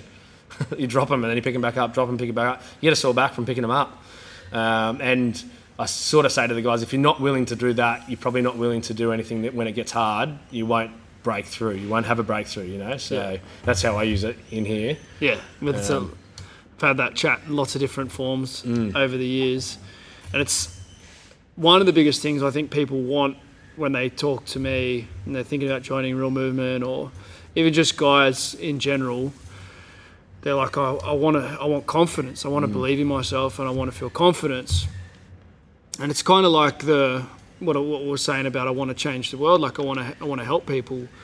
It's like, well, what do you got? What do you got to be confident about? Mm. You're confident that you can walk across the room because you've walked across rooms over and over again. A, a one-year-old is not so confident of getting across the room. They might get there, but they might fall over. Mm. A six-month-old, they're not confident they're going to walk across the room. Yeah. So there's got to be a process that builds confidence, and it's like people just want to magically have confidence, or you know, sometimes I had this, I had a debate with my wife yesterday about on our date um, about like self-love, and it's like, yeah, but unconditional self-love, like that's that's not really how it works. Like you need to be proud of the process that you're involved in, and be excited about the journey that you're on, and that that's what makes a good life. But you never actually really get to that point where it's like, yeah, I'm the man I'm the now. man. Like Yeah. as soon as you feel like that, like everyone's gonna call you a dickhead, and Yep. the walls come crumbling down. everything kind of falls on top of you. Exactly. You actually feel less, like you know less, but it's also confidence in that. Like it's like because for me, I feel like it's broken my brain down into. I know it sounds arrogant, but that's where the confidence is. I can sit here and say, if I want to do something now, I can do it because it's broken down. Like if I want to be a good at Olympic lifting, I just need to learn how to do it and then just do it over and over and over. Know? If I want to make a million dollars in this business, I need to learn how to do it and then just stick with it and going over and over and over. Like it has just like bro- like created this space where it's like, okay, I need to choose what I want to do, and then I have the belief around wanting to do it. And people be like, oh, I can do anything. That's not really it. So I believe if I put myself to it, learn how to do it, then I could do it. You know, Yeah. it's going to take a time and a process, and Yeah. whereas like saying I can do anything is yeah, just like a Yeah. People get angry point. at the at the secret and whatever. Like, Yeah. don't sit in a room and put a you know manifest a Ferrari in can, your I can, I garage. can, yeah, but yeah, but yeah. sit in a room and think about well, who do I need to be Mm. to be a Ferrari driver? Well, I need to be someone who wakes up at this time. I need to be someone who reads this material. I need to be someone who hangs out with these kind of people. Yeah. And that I think is where you know I think the secret does actually say that stuff like. Mm. Imagine, you know, think of the process, think of who you need to become, and then what actions would take you towards that today and then it actually becomes something cool Yeah. like and there is an energetic side you have to give yourself permission to dream and to imagine and Yeah. and that sort of thing but if we come back to that that confidence thing which i think is such a huge thing for people in society right now in the social media age like someone fucking outlifted you today like there's some 12 year old girl somewhere. Yeah. who you know is Done warming up with your longer. yeah exactly Yeah. like Yeah. That's that. That is that is the reality. So how do you deal with that? I believe you deal with that by having being engaged in a process where you know if I continue along the way that I'm living today, I'm going to a place that I want to go to. Mm. And I think if if you're doing that, then you can deal with someone else warming up with you know your your max. You and- know, yeah, like exactly right. And and I think that's what the, the juggling like is such a graphic, you know, such a big illustration of. And because it is so foreign to people and it seems a bit silly and all that Mm. sort of thing, like it's you know you you gotta you gotta be willing to engage in process. Yeah, they're only looking at it like a surface level thing. That it's like, yeah, like that's what I kind of say to the guys. It's, it's like it's not juggling. It could be double unders or Yeah. like foot juggling or swimming. Like I couldn't swim, and then I could do. Tri- I've done an Ironman now. Like Yeah. yeah, I couldn't swim further than fifty meters, but because I had that belief around if I can swim fifty, I can swim hundred, which eventually will turn into four k, Yeah. and then.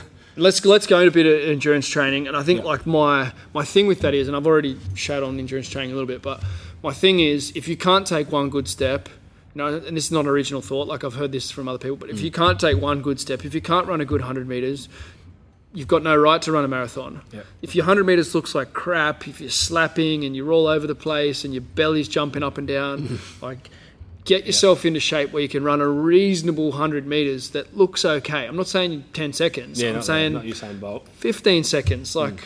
17 seconds. But if it's a 25 second 100 meters, don't go and train for marathons. Yeah, yeah. Like you're you're in horrendous physical shape. That's a that's a bad idea. Like is, become a human first. Yep. go back to something like what some of your ancestors, you know, if you were that person 500 years ago in the mountains of Scotland. People come over the hill and you, you try and waddle away from it. You know, you don't get Yeah, very far. get very like far. you, Yeah, you're getting chopped in women and children Yeah. are gone. You Yeah. know, like Yeah.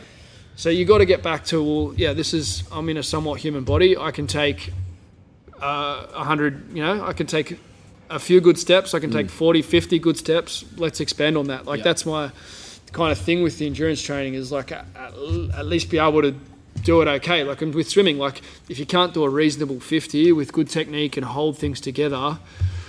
Then practice, you know, practice, practice the that, 50, yeah. and then build on that. on like that, I think people try and layer volume on top of shit, and Yeah. you know, what do you have if, you, if if if a little bit's shit and then you do a lot of it? What do you got? A lot of shit. Yeah, exactly. Right. So Yeah. it's like just trying to get a little bit of good, Yep. and then and build off the back of it. I think the reason why, again, very generalised, but most most of what I've seen, the reason why people do it is one to lose weight, which is which is absolute insanity, um, and two to prove that they're tough. yeah, So there's something around them being tough that they really love. yeah, Mm, You can get it definitely from somewhere else. yeah, Like some, I think fighters do that sometimes. Like people start fighting to prove their toughness, sort of thing. But then they once they go down that rabbit hole, they're like, oh, everyone's tough. Um, and you know they have to learn the skills and to be a big, a good fighter. Yeah, but it's like toughness because I know that was mine. Yeah. that was my reason. Yeah, I wanted to prove that I am worthy enough of being able to do it because it's an ultimate echelon event sort of thing. Um, The iron man yeah, the Iron Man, like the pinnacle, you know, um, and they advertise it brilliant, brilliantly. Like if you can do an Iron Man, you can do just the anything. name of it. Yeah, yeah. I am the Iron Man. Sounds like a superhero, doesn't There's- it? yeah, and people are getting tattoos with it on. Like you see guys that um, there's a, an old guy that swims at Palmy Pool. He's got like 17 um, tattoos on the back of his calf of all the ones he's finished. Like it's a thing. Like a it's become a, a cult dri- driven you know uh, phenomenon sort of thing. And like I was like I want to do the Hawaiian Ironman because it's like it's the pinnacle. Well, when you actually learn two things about Ironman, you've got to be in the top 10 of your age group in the world to go to Hawaii. so that's like a pipe dream. Yeah. You know, when you say But you got to give your life to that, basically. Like Yes. the people who go there, Yeah. they're not messing around. No, my, ma- my my good friend Hayden, um, uh, best man at my wedding, he uh, is a phenomenal athlete. Like he's and he's the guy I was talking about with the endurance. Like he wants to do a two forty five um, marathon this year to qualify for for New York, and he's going to do it. Um, trained around the clock. His discipline is more than you've ever seen anyone. Like if he doesn't miss sessions, if he if he misses a 20k run, he'll ride 120 in the morning and run 20 in the arvo the next day. Like some of the programming I have to do for him now is like have a rest day, sort of thing. You know, like I'm trying to teach him. This is he had a coach prior to me, and an absolute freak, and he and he did not miss a beat with training, and he competes well. He doesn't like um, he doesn't have like performance anxiety. He's a flow state kind of guy. Like I've seen him like played footy with him for years. He won us games, and you know like that's not an issue. And um, yeah, train the house down hours and hours and hours, like 20, 20 to twenty five hours a week for like 18 months straight and went down to Port Macquarie and uh, the top uh, top six at that race end up qualifying and he run eighth like and he's like I just there's no more. Like I did nine I did a nine hour like a nine I think it was nine fifteen roughly or something like that. Ironman. Like if I did an Ironman man me personally like I'm looking at 13 hours. Like he's a five hour nearly better athlete than me. And I don't feel like I'm a slug. Like that's just how good and he still didn't qualify. You know and that sort of gives you that perspective of like I want to be I want to go to Hawaii. It's like well I don't know if you know what that means. you Yeah. know, and then you start stepping back from it and all that kind of thing. And yeah, a lot of people do it for weight loss, which is like literally like on. I think you, I've heard you say a few times on your Instagram and and your um, podcast and that, and I like I just want to get you to say it more, and then the people that are that have influence to say it more. It's like weight training and stop treating yourself like a garbage bin, and you don't need to do 20 hours of cardio a week and you'll get a result. You know, um, it should be driven like you want to do it for yourself. Uh, you want to prove it to yourself, all those sort of things. But Do you ever do less cardio, or do you, is it constant Like I know it's. I, I do cardio, but I, I for me personally, but do you notice a difference? Like you've done really high volume Yes, ca- yep. training at some stage. Do you notice that you have to focus on eating less, or like do you see shifts in your body composition? Like if you're doing heaps of cardio, do you look Yeah. good? Or Um, when I when I do a, a lot, I lean off. Um, but when I like, it's literally comes down. But then I eat shit too. because you're so hungry. so hungry, and then I'm in this thing, and then that gets me in this place of like, when I come out of that, I'm still eating shit. yeah. like it's just, it's really like, cause you're like, ah, I just did a 25k run. Like I'm pretty sure I can have this burger. Yeah. Like it's just a, you know, Yeah. it's such a horrible. Like I prefer now. I do bits and pieces. Like I do cardio now just for the love of cardio. I love the feeling it gives me. Like not lots, lots of hours. I do it enough to give me that feeling, but not enough to push me over into a place where I'm constantly tired or injured or that kind of thing. Like, like I was saying before, I just literally went to the, and did an ocean swim for 15 minutes. I did um, 750 meters, come back in. I've been in the ocean. I've done that. I think for so many people that would be like I know for a lot of people that's one of the scariest things, like to do an ocean swim Mm. Yeah. and like the freedom Yeah. of being able to do that. And I Yeah. guess if you've been a poor swimmer, which you say you, you kind of were when you got into triathlon, Yeah. Couldn't Like- swim more than 50 meters. that is a big f- freedom thing that you've gained right through yeah, that. for sure. And that, literally, that was in the pool. Swim 50, have to stop. Come back, have to stop. Like, just was doing it 50 at a time for a while. But it, like you were saying with the endurance stuff, for me personally, because I've played a lot of footy, I don't have an equal body. It's not equal as much as I'd like it to be, as much as I train it to be as best as possible. I've torn hamstrings, I've broken bones, I've broke both my ankles, I've had a shoulder reconstruction, fractured my sternum, like broke my wrist, like so many things. Like my, it's just not equal. Like as much as I'd like it to be. Yeah. Um, you know, I've got a little bit of stiffness in only in the right shoulder, not the left. If you're not swimming, like I just got those, just got multiplied and, and magnified. The more and more endurance work I've done, Yeah. Um, you know, just turning to the right to swim, I couldn't get my arm out as far because of the reco, and then I have to stretch that to try and get enough uh, uh, back to be able to do that properly, and then I get pain in my neck and in my wrist and things like like it. Yeah, if, same with the running, like doing multiple hours. I've done. I'm a bit heavier, like. If my running stride wasn't well, so I had to focus a lot on like technical stuff. Whereas you're saying like people are coming in like at 100, 110 kilos of overweight weight, so they're probably supposed to be 80 and they're 110. I'll do an Ironman or a marathon to lose the weight. And it's just like you're just going to end up injured. And if you manage to lose some of the weight, it's going straight back on when the race is over. Because you don't want to run, keep running that amount of time and that amount of effort. If they train traditionally for it, it- they'd be better if they train like a bodybuilder, run a few intervals, Yep. and then you know do a few steady state cardio things, and then eventually make sure they're conditioning their feet and their calves and that sort of stuff, and then eventually do a few longer runs. Yep. Probably just setting the right timeline around that. Yes, so yeah. we Even drop, giving we drop up the body fat, we get the the actual race. Like people come to me like, I want to do a four-hour marathon. I'm like, okay, where did you get four hours from? Oh, that's uh, five thirties. I'm like, how far can you run five thirties at the moment? They're like, oh, three to five k. I'm like, it's thirty-eight more. Have you, like, it's like, and you're giving me 16 weeks. I'm like, oh, I'm, if I pull that off, you should pay me double yeah. triple. Like it's yeah, exactly like you said. They're not giving themselves the right time frame or time responsibility. Like it's they should just go and do the marathon and get through it, running well, doing it technically well. Not trying to beat these times and all that kind of stuff. They're putting the yeah. It's like it's a funky like it's a funky world that they yeah they're going going through. And some people don't even under, understand that whole flow state thing that I was talking about, performance anxiety. Like I get to races and people laugh at me because I've still got my thongs on.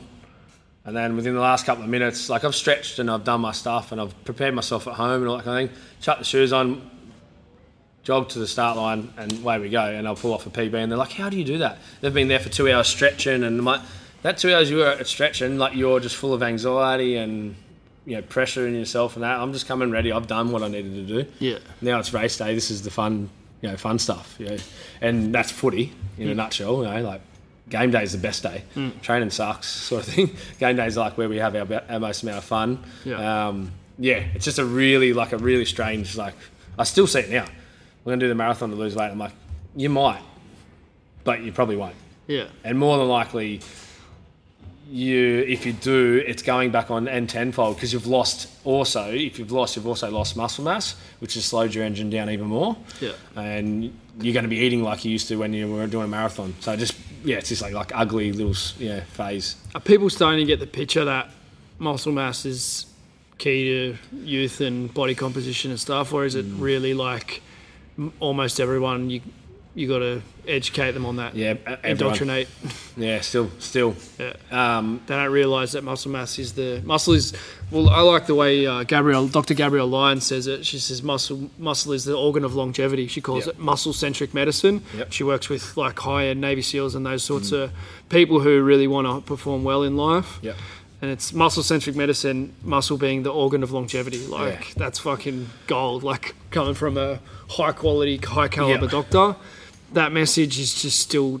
Yeah, it doesn't Oh, it's seem like not it's, even it's close. not getting there. Like literally, if I was to ask someone, even my clients, and I'd go through it, you know, because sometimes they don't listen, and it's just life. Um, because they just have their own perception sort of built in, and it's hard to break that down. But it's like, how? Okay, you're gonna lose. All right, you want to lose five kilos in the next ten weeks. Like, what's where are we going? Where do we start? Write me a plan. You tell me what you're gonna do, and it'll be like, I'm gonna run every arvo. Or I'm like, oh god. So you need to be here every single day, or if not here at the gym, the local one that you know, like you train, or you know, doing your um, that kind of stuff. Your mu- muscle mass needs to go up. Your food needs to be looked after. Conditioning is last. Um, like your sleep needs to be looked after before your conditioning. You know. It's almost like you got to earn the right for conditioning. Hey, like if you're if you're not healthy and you're fat, especially if you want to do high impact Mm. conditioning, but even if you want to go swimming or cycling, like swimming is proven to not work very well for Yeah, body fat loss no. because you're not even supporting your body No, weight. you're not Like, even in tension. Like you're, yeah, like you're in, you're in half tension. Yeah, yeah, yeah. So you can swim hard, and it probably would be slightly different if you could really swim hard. Hard, like yeah. the elite yeah, swimmers, pull your strokes and they look really- good and they tear it up, but they also need to spend time in the gym. Yeah. You know, cyclists with their massive freaking quads, they do half their work, sometimes more, in the gym, like Yeah. the sprint cyclists. Exactly But right. I think like if you're already stressed and inflamed, and you pop, you, and you think cardio is your solution, like you're deluded. You're Yeah. already, you know, the statistics are pretty clear on the drop of testosterone in males. Yep. You can go and inject testosterone in someone, and I'm not, you know, a lot of people are doing this. I'm not mm. suggesting it, Yep. but the testosterone replacement therapy and just guys getting on the juice and whatever. Yep. You put two people on an equal training program. One of them's on juice and one of them's not. One of them's on testosterone replacement therapy, and the other bloke's highly estrogenic, drinking beer all the time, got a little beer gun on him Yeah. what's the result of that training program going to be? Like people want to say if it fits your macros, etc. Yeah. Like your hormones matter. Like Yeah, 100%. you go and inject all that hormone in a bull or a dog or whatever. yeah, you don't need to train the same. Like Yeah, the, exactly ho- right. like you look at the size of the nuts on you know Yeah. goats and big bulls and that bulls, sort of thing. And, Like they're obviously carrying more muscle mass than the the, the feminine counterparts, and people want to you know if you'll decrease your testosterone, your anabolic androgenic profile even further, and increase your inflammation, Inflammation, and cortisol, cortisol, yeah. by going and smashing out a bunch of cardio. Yeah. When you, you just don't have the right to Yeah. it, like get, Yes. your, get your diet right, get your Get get your mass right. Even when I was doing meditate, the like get your stress down, Yeah. like I only got down to the lowest I got down to because I was keeping weights in my program. Like I'd never give up my weights. Um, the lowest I got down to was 86 kilos. yeah. You were always the big guy. Yeah, and like I was, triathlons, yeah, they're like- like a big fella. Here comes a big fella. I'm like, oh, you guys haven't seen big fellas. Go hang around the footy boys. yeah, yeah, I'm like the little one. Um, but yeah, exactly right. You know, and and because I wouldn't give up that because I would do my weights. That would be my priority session, and then those things would popped in. But I was even saying to the guys the other day, we're training. I'm like, look, guys, I've got to just break your belief down a little bit. Jump on. And I do conditioning in here, one for mental strength, but like conditioning like 20 minutes. Like, let's not get too like carried away. Like 20 minutes is not really endurance, um, and especially if it's interval. Yeah. Um, and we did a 20 minute bike set, and, and I sat on one, and they sat on the other three, and I got to 455 calories. Now, this is just a, a number that the bike gives you. Now, yeah, it's not necessarily Yeah. exactly what happened. But yeah, and the rest were on 300 or less. And I was like, okay, let's go over the board. I'm like, right, how many drinks on average do you guys have? And they're like 10 to 15 a week. I'm like, okay, cool. In one of those, you have 200 calories, let's say. Now, we talk about this in versus out. That's where it starts. there's all this inflammation and all the rest of the shit that alcohol actually does to you that you guys don't even know about, and if you did, it would scare the shit out of you. Um, that are actually like, and then the process, how much it slows you down. You're not a fine-tuned athlete then, and not burning's not burning for you anyway. So, but in in 20 minutes, one, we don't have the will to burn the amount we put in anyway, because that's like 2,000 calories, guys. Sit back on there until it's done, and then you go have your 10 to 15 beers. Go on, see how you go.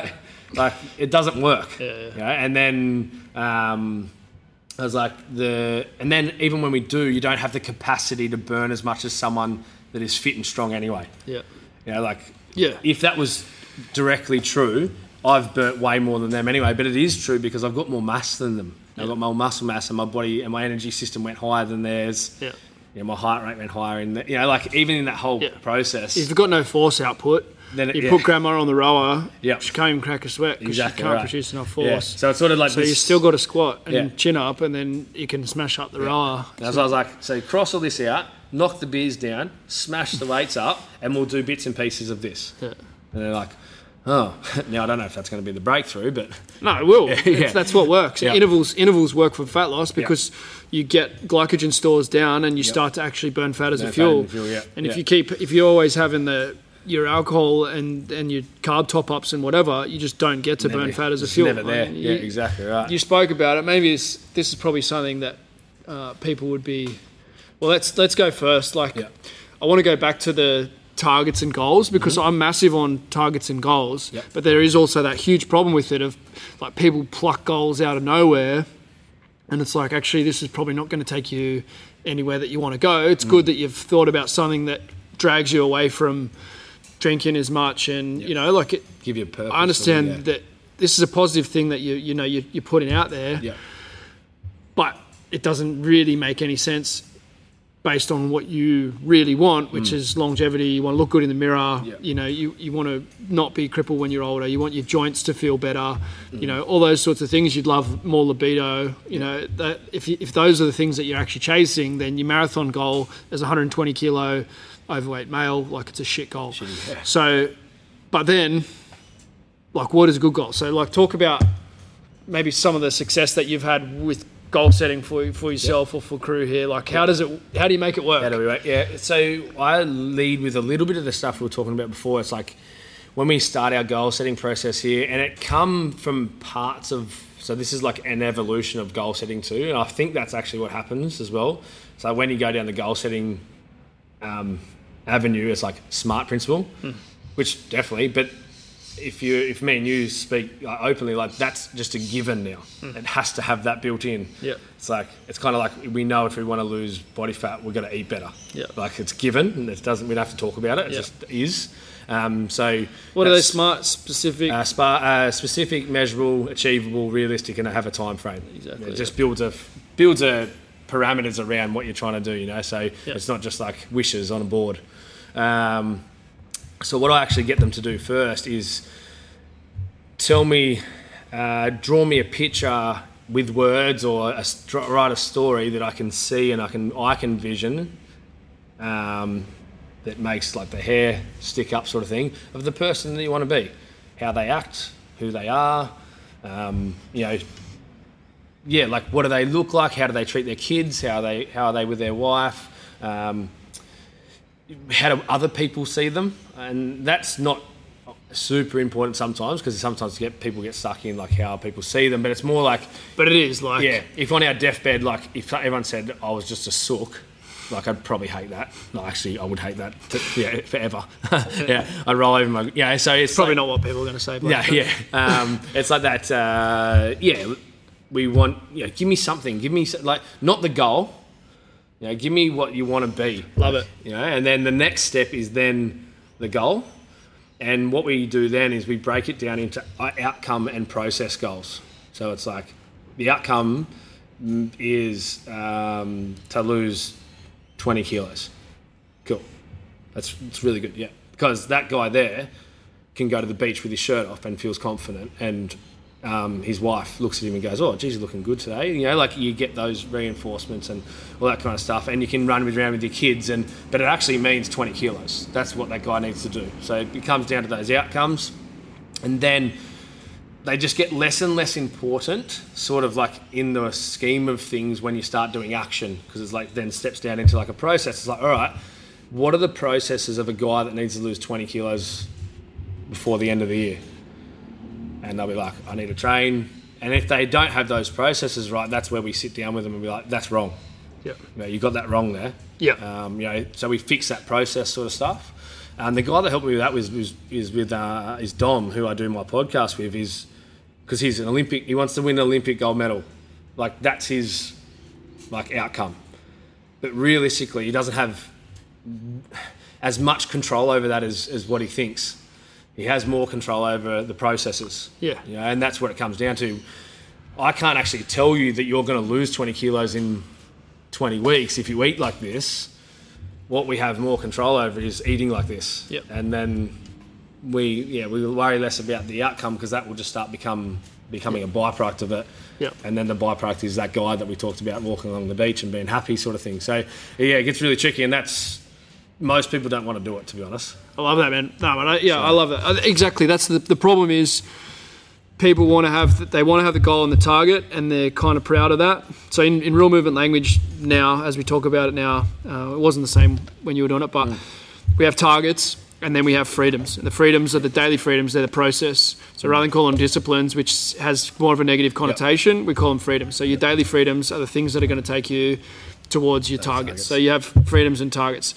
The thing is, if you're going to set that massive target, then your freedoms need to be at least, if mm-hmm. not more than that. So if you're not willing to do something extreme in terms of your freedoms, then why would you expect to achieve anything extreme in terms of your your targets? And a lot of times people just don't have any experience with going after anything hard, so they don't have any context of like, and they just they just pluck something random in terms of a target, and it's it's like I do value targets because some people say like there's, there's people now saying like fuck goals, like Yeah. don't have any goals, Yep. goals are bad. It's all about process. Yeah. But it's like, well, what process?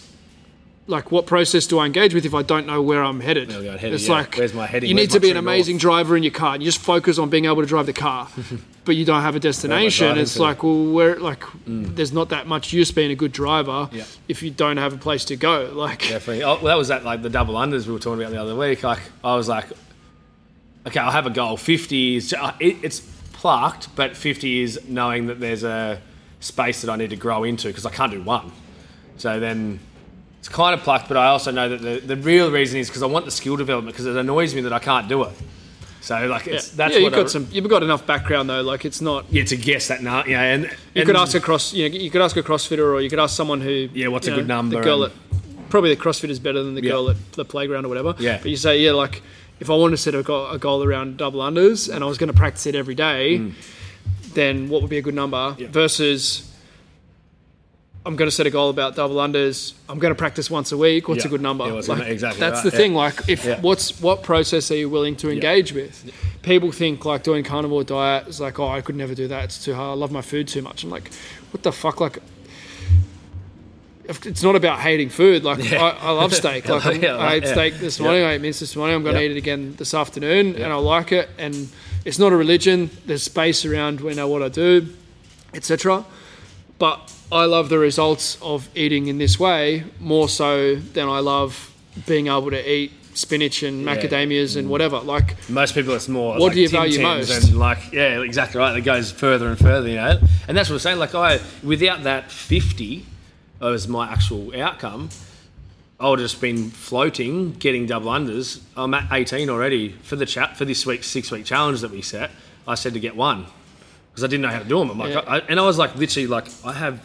This is just a fu- full thing I don't even know how to do. Like, Yeah. and I've now gone and bought a skipping rope that does it better, and like you know, like, and now I've done 18, and I thought I'd only get one. Yeah. So now the goalpost has moved to 20 by the end of it. So you, it, that yeah, that goal gives you something like a heading, uh, like a, a true north to chase after. And then if it's not 50 and I move it to 100, well, so be it. That's, I'll move it up to there, or yeah, yeah, if it's 50 after doing a CrossFit Open workout or whatever, like there's kind of something in me that kind of wants to have a crack at one of those, just to see yeah. Well, you, How- you build a lot of the pieces that go yeah, with it. how, how it looks like, you know, and I'm not I'm not in the CrossFit world, but just do it from where I am and see what it looks like. Yeah. Um, see if I match up, sort of thing. Uh, yeah, so that's where that started as well. That's why the double under come Yeah. in, and because it starts from this person that I want to sort of like build up and Yeah. yeah, Yeah, so I think that's the other key thing to circle back on. Like, I love what you're saying there. It's got to be about process. It's got to be about the the daily things. Like, what are you willing to sacrifice? What are you willing to give up? I was talking to guys yesterday. I want to play NRL. 20 years old, not in a Q Cup team, haven't been in an NRL system. I want to play NRL. I told the kid like, you're gonna have to turn the world on its head. Yep. Like, you're gonna have to be the strongest, fastest. Like, you need to be training more than the 20 year old kid who's in an NRL system, Already in it. who's playing and training, and he's around the best players in the world, or Yep. you know the best players in their club at Seeping least. it up all the time. Yeah, So you, you need to be doing more than him, and you don't get to be in that environment all the time to get Mm. that coaching and that like. Think about what you're saying here. If you're serious about this, like everything changes today. Like you don't you don't get to do that. Going to footy training on Tuesdays and Thursdays, Yeah. hitting the gym on Monday, Wednesday, Friday, like just either forget about it yep, or you're going to have to turn your life on its head, like if you really want to make it happen, or just be deluded and pretend that oh maybe I'll get struck by lightning and you know like someone yeah, someone will I'll be lucky I'll someone play, uh, yeah playing out at Maureen, and someone will see me do a six step, and they'll put a YouTube video up, and then I'll get it. Then like that's like that thing. Yeah, it's like maybe I'll win lottery like you Yeah. know I I want, was- I want to be rich like Yeah. I'll just buy my lottery ticket once a month and Yeah. I literally said that this morning. I was like, guys, like we sit in this place of like, if I spent money like a millionaire and I don't have a million dollars, I end up in debt. You're spending, you- you're eating like a guy that's shredded, and expecting like, and you're, you're going backwards quickly. Yeah, like you're not, you're not investing these processes deep enough, hmm. and it's the same thing. That we can't, and hopefully by that process, some of my guys won't even step into that process yet. They're too scared to look at it. Because if that, I have people set a goal in front of me here, and I'll be like, "That's not a goal. You haven't thought about it for like more than five seconds. It's not a goal. You're just saying it because you think I want you to say it, and that's going to work out really poorly for you because I'm going to push you to do it, and you're not going to want to do it. And then we're going to have a fight, and then you're going to hate me, and then we're going to have to make up. and uh, yeah, like it just it's just not. You know, you got to take early. you need you need to take more time at doing these things. And as you're saying, we, I talk about with people with like trying to change their careers or wanting something different. It's like, well, change it, stop whinging about it, or stop whinging about it and don't like and stay in it. You know, like it's not it's one or the other. You can't stay in and continue to whinge because it's going to kill you, or change it. You know, like I, I know it's really bad. I'm Yeah. not saying that it's not, but whinging about it is not helping. one of the guys was like, I don't train well at five o'clock in the morning, five thirty, whatever it was. Like, I just takes me like by the time I'm finished the session, I feel like I'm ready to start training because I'm just like doughy. Hmm. I'm like, well, yeah, there's strategies you can try around your sleep and around you know hyping up for your workout and whatever, but either you you like mm. do that stuff and learn to make it work. Or train at a different time. Like Yeah. do one or the other. Don't Yeah. keep talking Don't about that it's not working how shit it is for you. Yeah, exactly right. Yeah, and that's that. Again, it's that, that space of examining. They've got to keep examining and and again, like sort of stepping back to what how you helped me heaps. It was like an examined life. Like I'm examining my life. It's exactly. It's Socrates or one of those guys, isn't it? It's Yeah. like an unexamined life is a, not a life worth living, you know, and, and that's that stoicism, you know, philosophy, and stoicism sort of gives us a parameter, I guess, to live by, but it's not like a religion where you get sin and that kind of thing if you break the Yeah. break the edges, uh, but it gives us a, a true north, and it more comes back down to how where our core values sit and all that kind of stuff, and they always sat around there, but I never had an someone shining the light on it, and that's what you were doing. And there was heaps of things like around, and I didn't even really, I don't know if I did them well because I don't know if there is a good or a bad, but those questions that you asked around, um, you know, what are the three biggest things that you, you know, that determined where you are now? You know, what what made you who you are, sort of thing. Um, uh, the like eulogy sort of style one, like where like write your own eulogy, like what are people going to say? Like that makes me like tear up, fire up, like the whole thing. Like I just do not want to go down as someone that just lived like a, not a nothing life, but just didn't live it passionately and and just full on. I just want it to be on the t- like the, the tombstone, just like went as hard as he could. Like you know, like Yeah. it was there and just lived it with passion and when I'm gone, then people can live through that and find their own way to do it, sort of thing. Like it just, I don't know, it doesn't make any sense to me to live any other way. Like why? Yeah, and it's hard because you can't fully embody it, so there's always that frustration as well of like, yeah, well, I'm still, I'm still soft in some ways. Yeah. I'm still like. which is hard because you're like you're in an exam in life. You're like constantly like looking at it as, as if That's like, what that book is, right? Like I, I Yeah. gave, I gave Blake the the best self book, um, and it's you know there's a bunch of them now, and it's kind of come off the back of a lot of the Tim Ferriss kind of questions and things that came up in that. But it's like when I first start doing the book, you write in a book every day, you set some goals and stuff in there. And then you realise, like, fuck, I can't even write in the book every day. I don't. I'm so scared to I write. don't. Yeah, I don't even. Yeah, I don't know what to write. And then they're like, oh, I didn't even. You know, I didn't do anything that I said I was going to do today. And Yeah. like, and you start like, wow, I'm actually nowhere near as on top of myself as I thought I was because this little book is like destroying me. So, so you either get rid of the book yeah. and go back to your delusion of Head in the um, sand. I've got everything under control, or you go, this this book is going to teach me a This is lot. be- yeah. and I, had, I went through it a little bit with um, uh, my girlfriend Bianca. Helped me. She set my business up. She's much better with structures and like Yeah. just you know marketing and all that kind of stuff. That's why she was Know high- thyself. high- Yes, yeah. And she gave me a task list book, which is like daily tasks. Oh, you should have seen me at the start doing this book. Like it, it sort of has given me a step into this. Still scary as hell and really hard to do. But I would write down like everything I needed to do for the week on Monday, and then get to the end of Monday. I did nothing. This, I've done one thing off my list, and she's like, "You're writing your list horribly.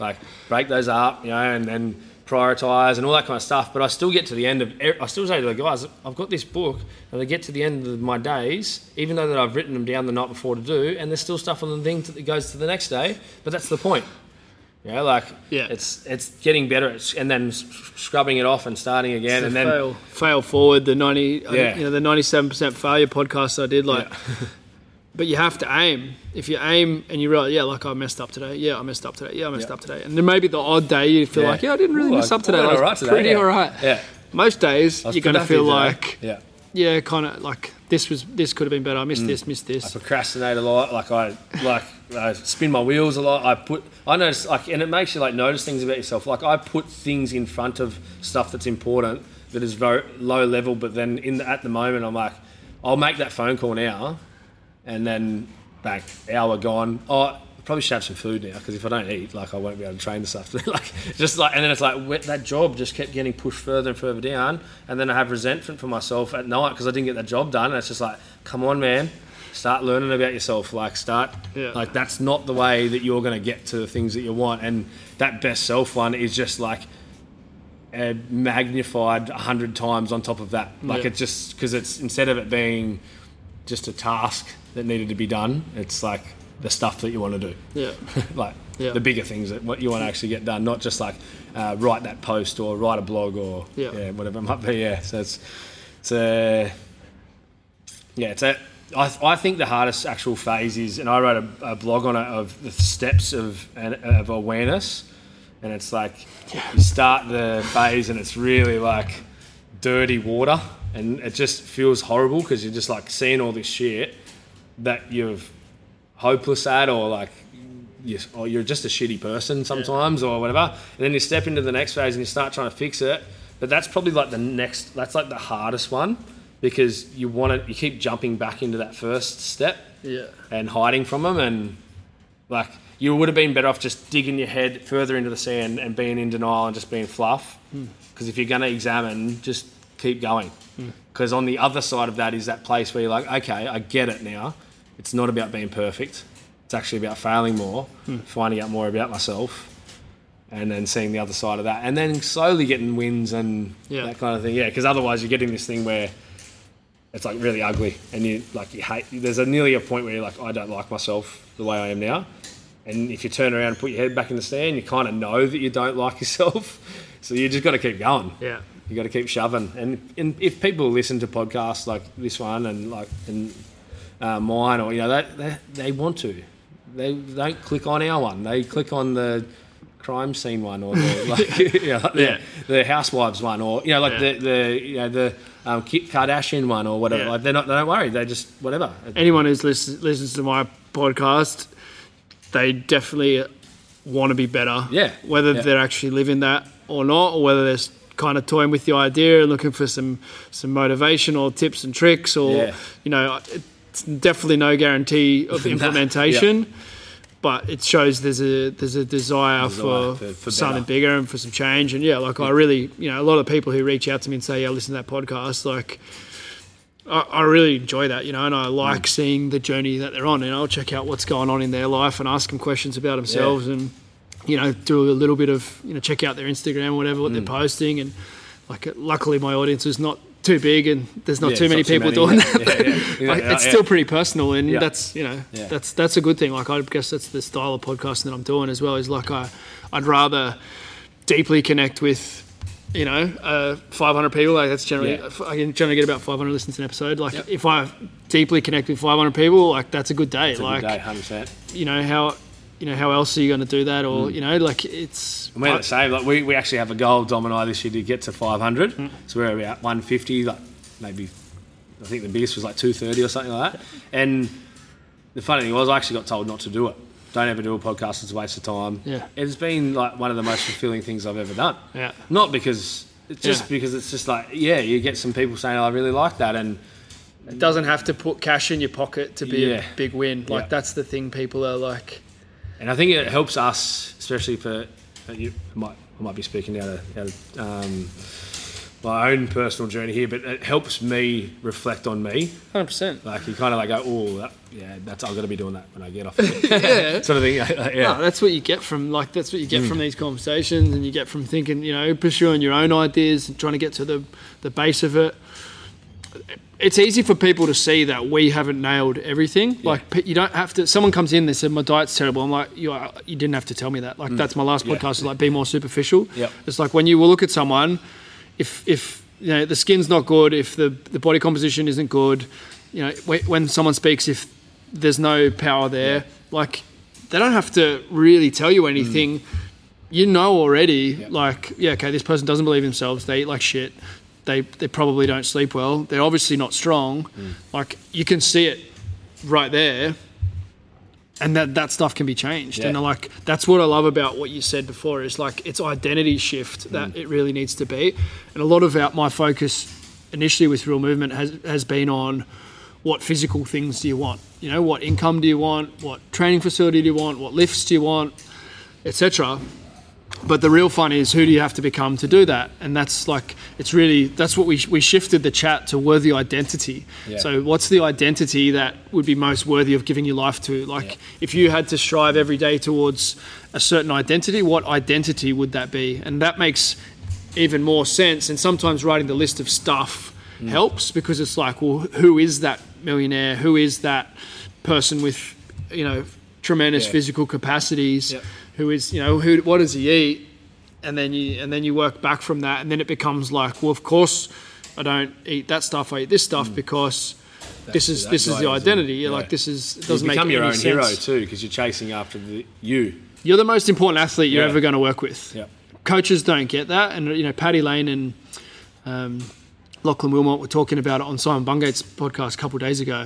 And it's a good one to check out if you're a coach and you want to, you know, I've given it a plug a couple of times. I'll give it another plug now if you haven't checked it out.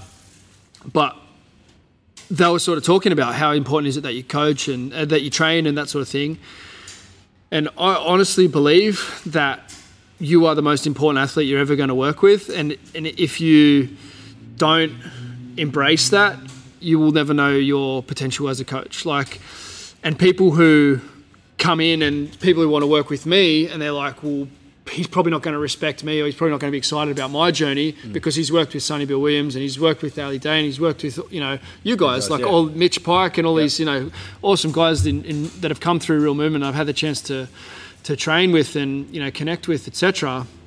I was like, well, he's not going to respect me. I was like, no, like you, you're the most important athlete in your life. Like, stop watching the footy. Stop caring about who wins the next Olympics, hundred meters or whatever. Yeah. You're the athlete. Like, Yep. focus on your own athletic journey.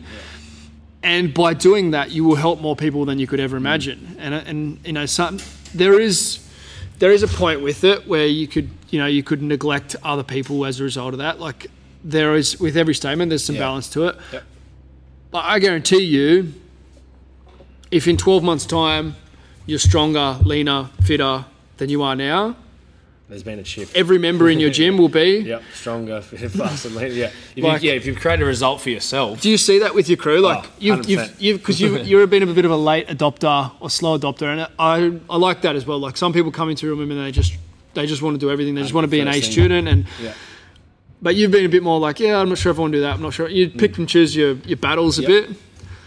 What's happened like since you're actually now you can do handstands? It's one of the things that people, some people think is ridiculous about real movement together with the juggling. Yeah. It's like Yeah. what, are the, fu- what are these idiots doing? yeah.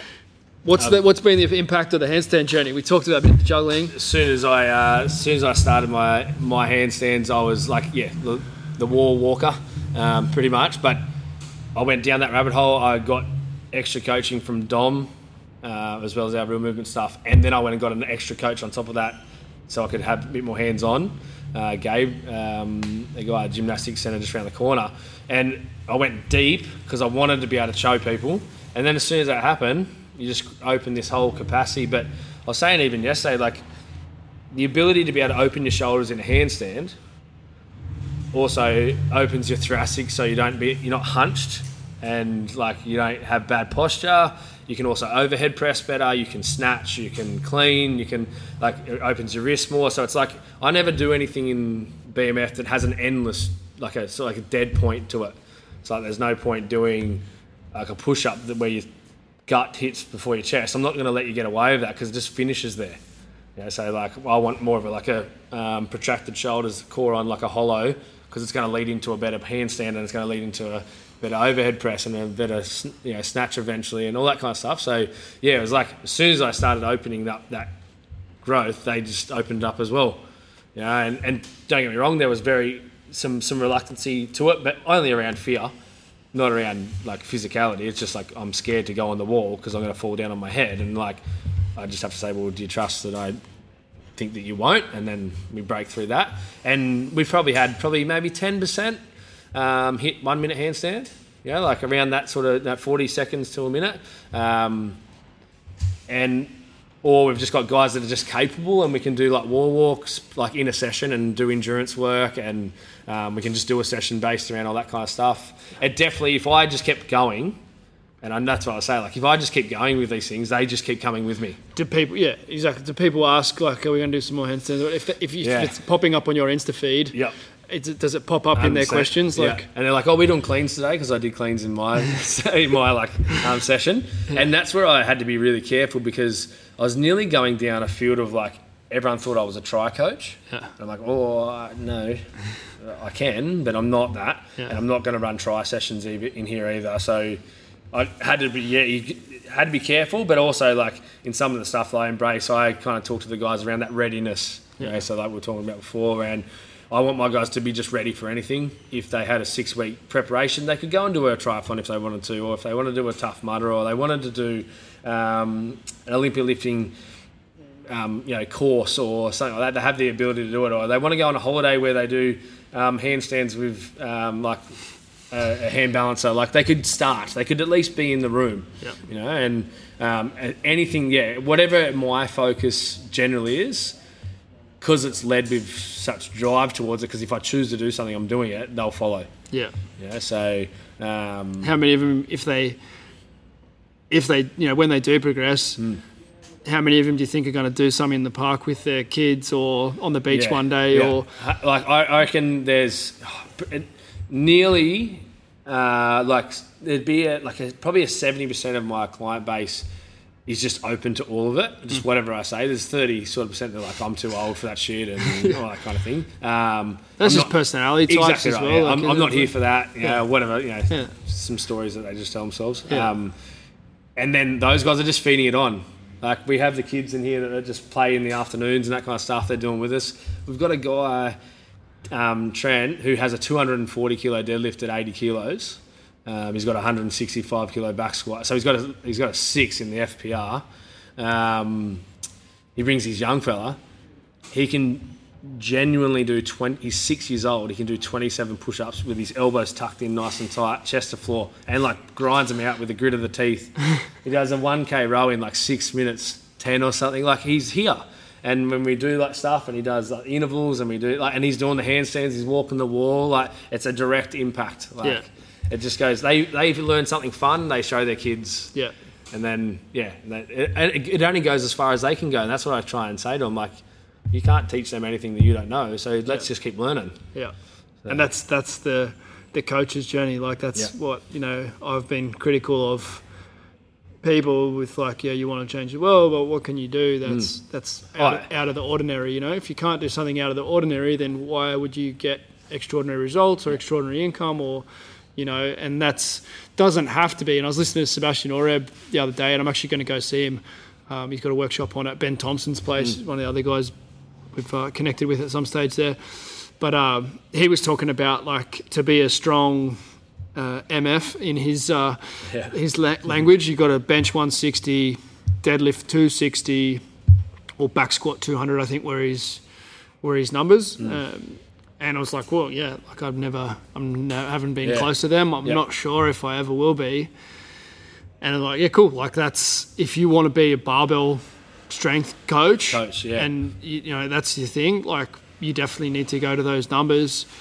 Uh, I like I, I definitely do love strength, and I still you know I still think I will get stronger and beat all my you know I've PB, yeah. actually beat most of my PBs in this year, um, just prior to my 36th birthday. But um, I think it's important to to set yourself that challenge, and it doesn't necessarily have to be, you know, specifically that that barbell work, but something. You know, like I don't think there are many guys that have snatched 100 kilos, handstand for 60 seconds, five ball juggle, close to splits, like close to sucks, but it's not as bad as nowhere near. Yeah, not even touch their toes. Yeah, exactly. You yeah, know, yeah. so like a, a lot of stuff like I've been close to and I haven't quite got one arm chin up and whatever. Hmm.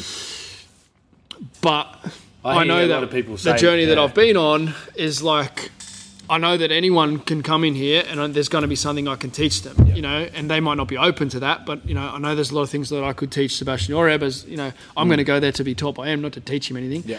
But any athlete, any any person from any walk of life comes into the room, I know that there's some some things that I've engaged with for hundreds of hours Yeah. that I can help them with. And I think that's a good position to be in if you want to lead in any area, especially if, you know coach and PT, but whatever the field is, like know know it deeply, but continue to explore as well. Like I think, it, like I love what you're saying about your double unders, and it's important to continue to have like level one activity, like something that you're doing that you're not very good at, that you're adding to your life. yeah, adding in. And then level two is like things that you're pretty good at and you've developed to a reasonable level, but you're not world's best. And then level three is like, I really want to be one of the best in the world At at, yeah. this. And, you know, it's only going to be one or two things. I, Mm. I talk about, with, you know, Elon Musk's wife has a really good phrase and quote around this. But she basically says, you, you know, you have to really serve the world and, and know deeply two two areas to be a to be a billionaire, to be a, a world changer, and, and you know that takes time as well. Like sometimes people will listen to this and think, well, I'm 25 and I still am not a millionaire. Like, what am I doing? Most most people don't hit their straps till 40. Yeah. You know, a lot of people don't hit their straps till 50. You know, um, McDonald's and KFC, two establishments that I don't frequent, but both of those guys were after 50 that they, you know, Ray Kroc was, I think, 54 and the Colonel was in his 60s. Yeah, like, before they, yeah, before they even exactly. started those things, which are now become, you know, a global infestation and whatever, you know, for whatever you think about it. But maybe it is going to take you another 20 years to, to you're actually useful, you know, Yeah, and you think, well, like, well, am I, would I put up with that? Would I keep developing myself day in, day out for that? Mm. What else are you going to do? Yeah, what, what's the what's the alternative? The alternative? alternative is yeah, and do you see that? Like, I guess you've been in that footy environment and such. Like, it probably it'd still be pretty easy, I guess, for you to fall into gophers and beers, hit the pokies, mm. you know, all the the dark side of nightlife and you know the relationships with women and all that stuff. It's not a footy thing; it's a it's a societal thing. Yeah, yeah. Um, they just get to do it at a high level Yeah. if they've got income and profile and Yeah. whatever. Then it gets shown around the place. But generally speaking, like why why do you choose this lifestyle? Are you choosing it for a future reward or like why do you choose this lifestyle over that reward? You know, there's plenty of things going on the Gold Coast that bring you an immediate highs. Yeah. You know, Um, the the originally like at the start, I think my outlook on was how am I going to teach people to be better if I'm being the same. So like my expect, I never have an expectation of someone that I can't do myself, or I don't, you know, like I don't put a standard on them that I don't believe that I could achieve. You know, so if I don't drink for six months, I think someone else can do that. You know, like, yeah, I, but if I haven't done it for a year, how could I? You start to lose a bit of that. Yeah, like, oh yeah. I'm not going to probably tell someone to do that. or- Yes, exactly. Yeah, so it's like I, that's where I led with it. yeah, Um, and now it comes from like a place that like really scares me now. Like I watch, I watch it very, very closely. It's like I've watched um, multiple people in my age bracket in my vicinity like commit suicide, literally purely because of issues that can be solved through health and good thinking and good environment, good people around them.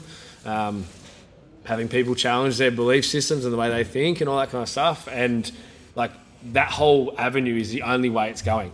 Like drinking, like on the Gold Coast, like cocaine is just, in, it's like, I don't know if it's worse in Sydney or whatever, but it is like rampant. Like it's bad. Like, like we can't go to a Saturday night dinner without it possibly coming out after 10 o'clock. Like you couldn't wait, you couldn't stay up after 10 without it sort of thing. Like it's really like, it's like just this, it's like that the old school like cigarette culture, like the cool culture when I was a kid, when we were in year ten, like the cool kids went over to the bush and smoked cigarettes, sort of thing. Like I never did it then, but it's sort of that same sort of stigma around it, and it's very very easy to slide down that slippery slope when you're in, like close to it. Mm. Um, last year I had um, uh, my me and my wife uh, uh, went our separate ways and one of the things through the real movement journey was like I was trying to be the best man possible, and I, I truly believe that I do that every day. You know, like I lead with my heart. Like I loved him more than anything.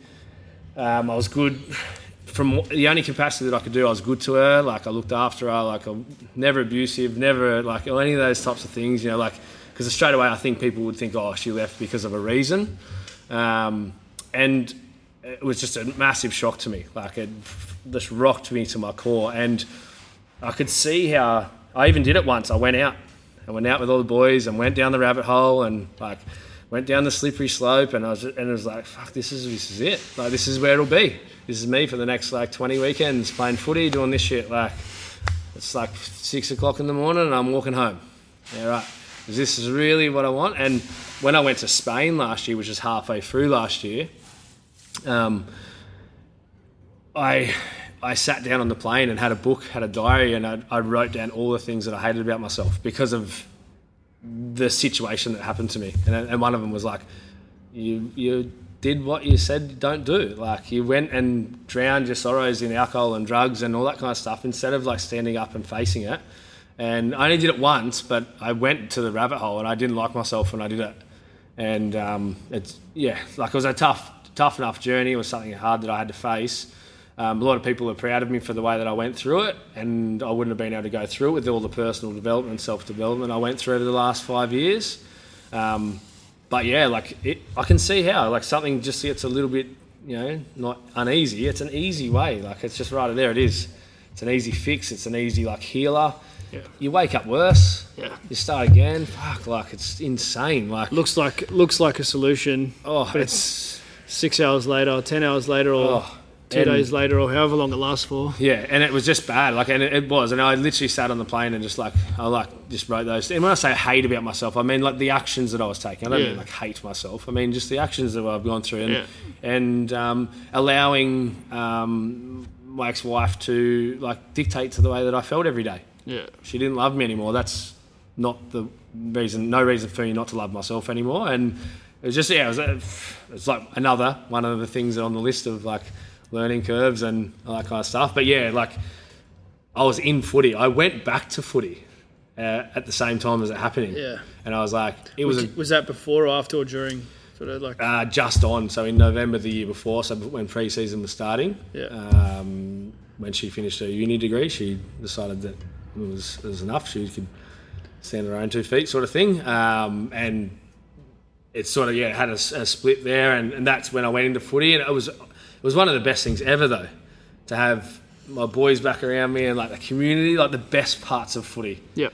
and like putting my best self forward every game. Like that thing was just and leading with like peeping, helping young fellas to be better and like challenging them to be better and training them in here and all that kind of stuff. But there is that like yeah that dark edge uh, that sort of can just be so like uh, manipulated and so like twisted towards.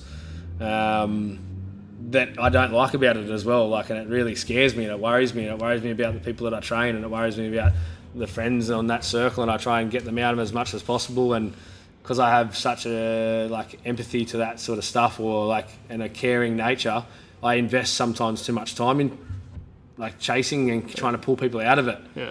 When maybe they need to go through their own journey and see that it's not meant for them, sort of thing. You know? Yeah. And, um, yeah, that was kind of. I know that's probably an extension of the question, but yeah, it was like it was hard not to, and especially because I'd had some hard shit going on, um, and I did, and it was not for me.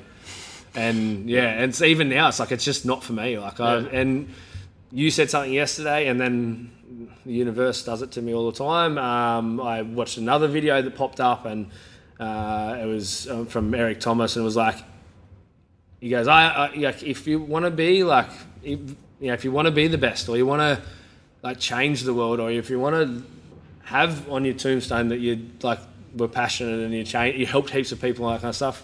Like you don't have time for partying, you don't have time for TV. Yeah. Like you just don't have time for it. It's- Yeah. and it's so true. Like, Yeah. And I, I think it was something you were saying yesterday. It's like if we want to change this stuff, like it has to be, like it'll look like outrageous to you. Yeah. Like it'll look like Yeah. extraordinary. Like whoa, you so crazy. Hmm. Yeah, I guess. Yep. Because that looks crazy to us. Yeah. Like that existence, it's scary. Like it does. It's like a because I, I train a lot of people in construction industry, and it's I, I kind of like It's just a culture, isn't it? You, Oh. you live for the weekend, you make money so Yeah. you can afford to and buy busy. toys and Busy's like the easiest way out. I'm always, I'm busy. It's just like busy. Like okay, like how busy are you? You're if you're heaps of, if you're really busy and then you have a bender Saturday Sunday, how much work are you getting done Monday Tuesday? Like I, I don't know. Like unless you're someone different to everyone other else, like you are less productive. So to me, if you're busy, you would be doing less of that. So you're not you get on top of the busyness.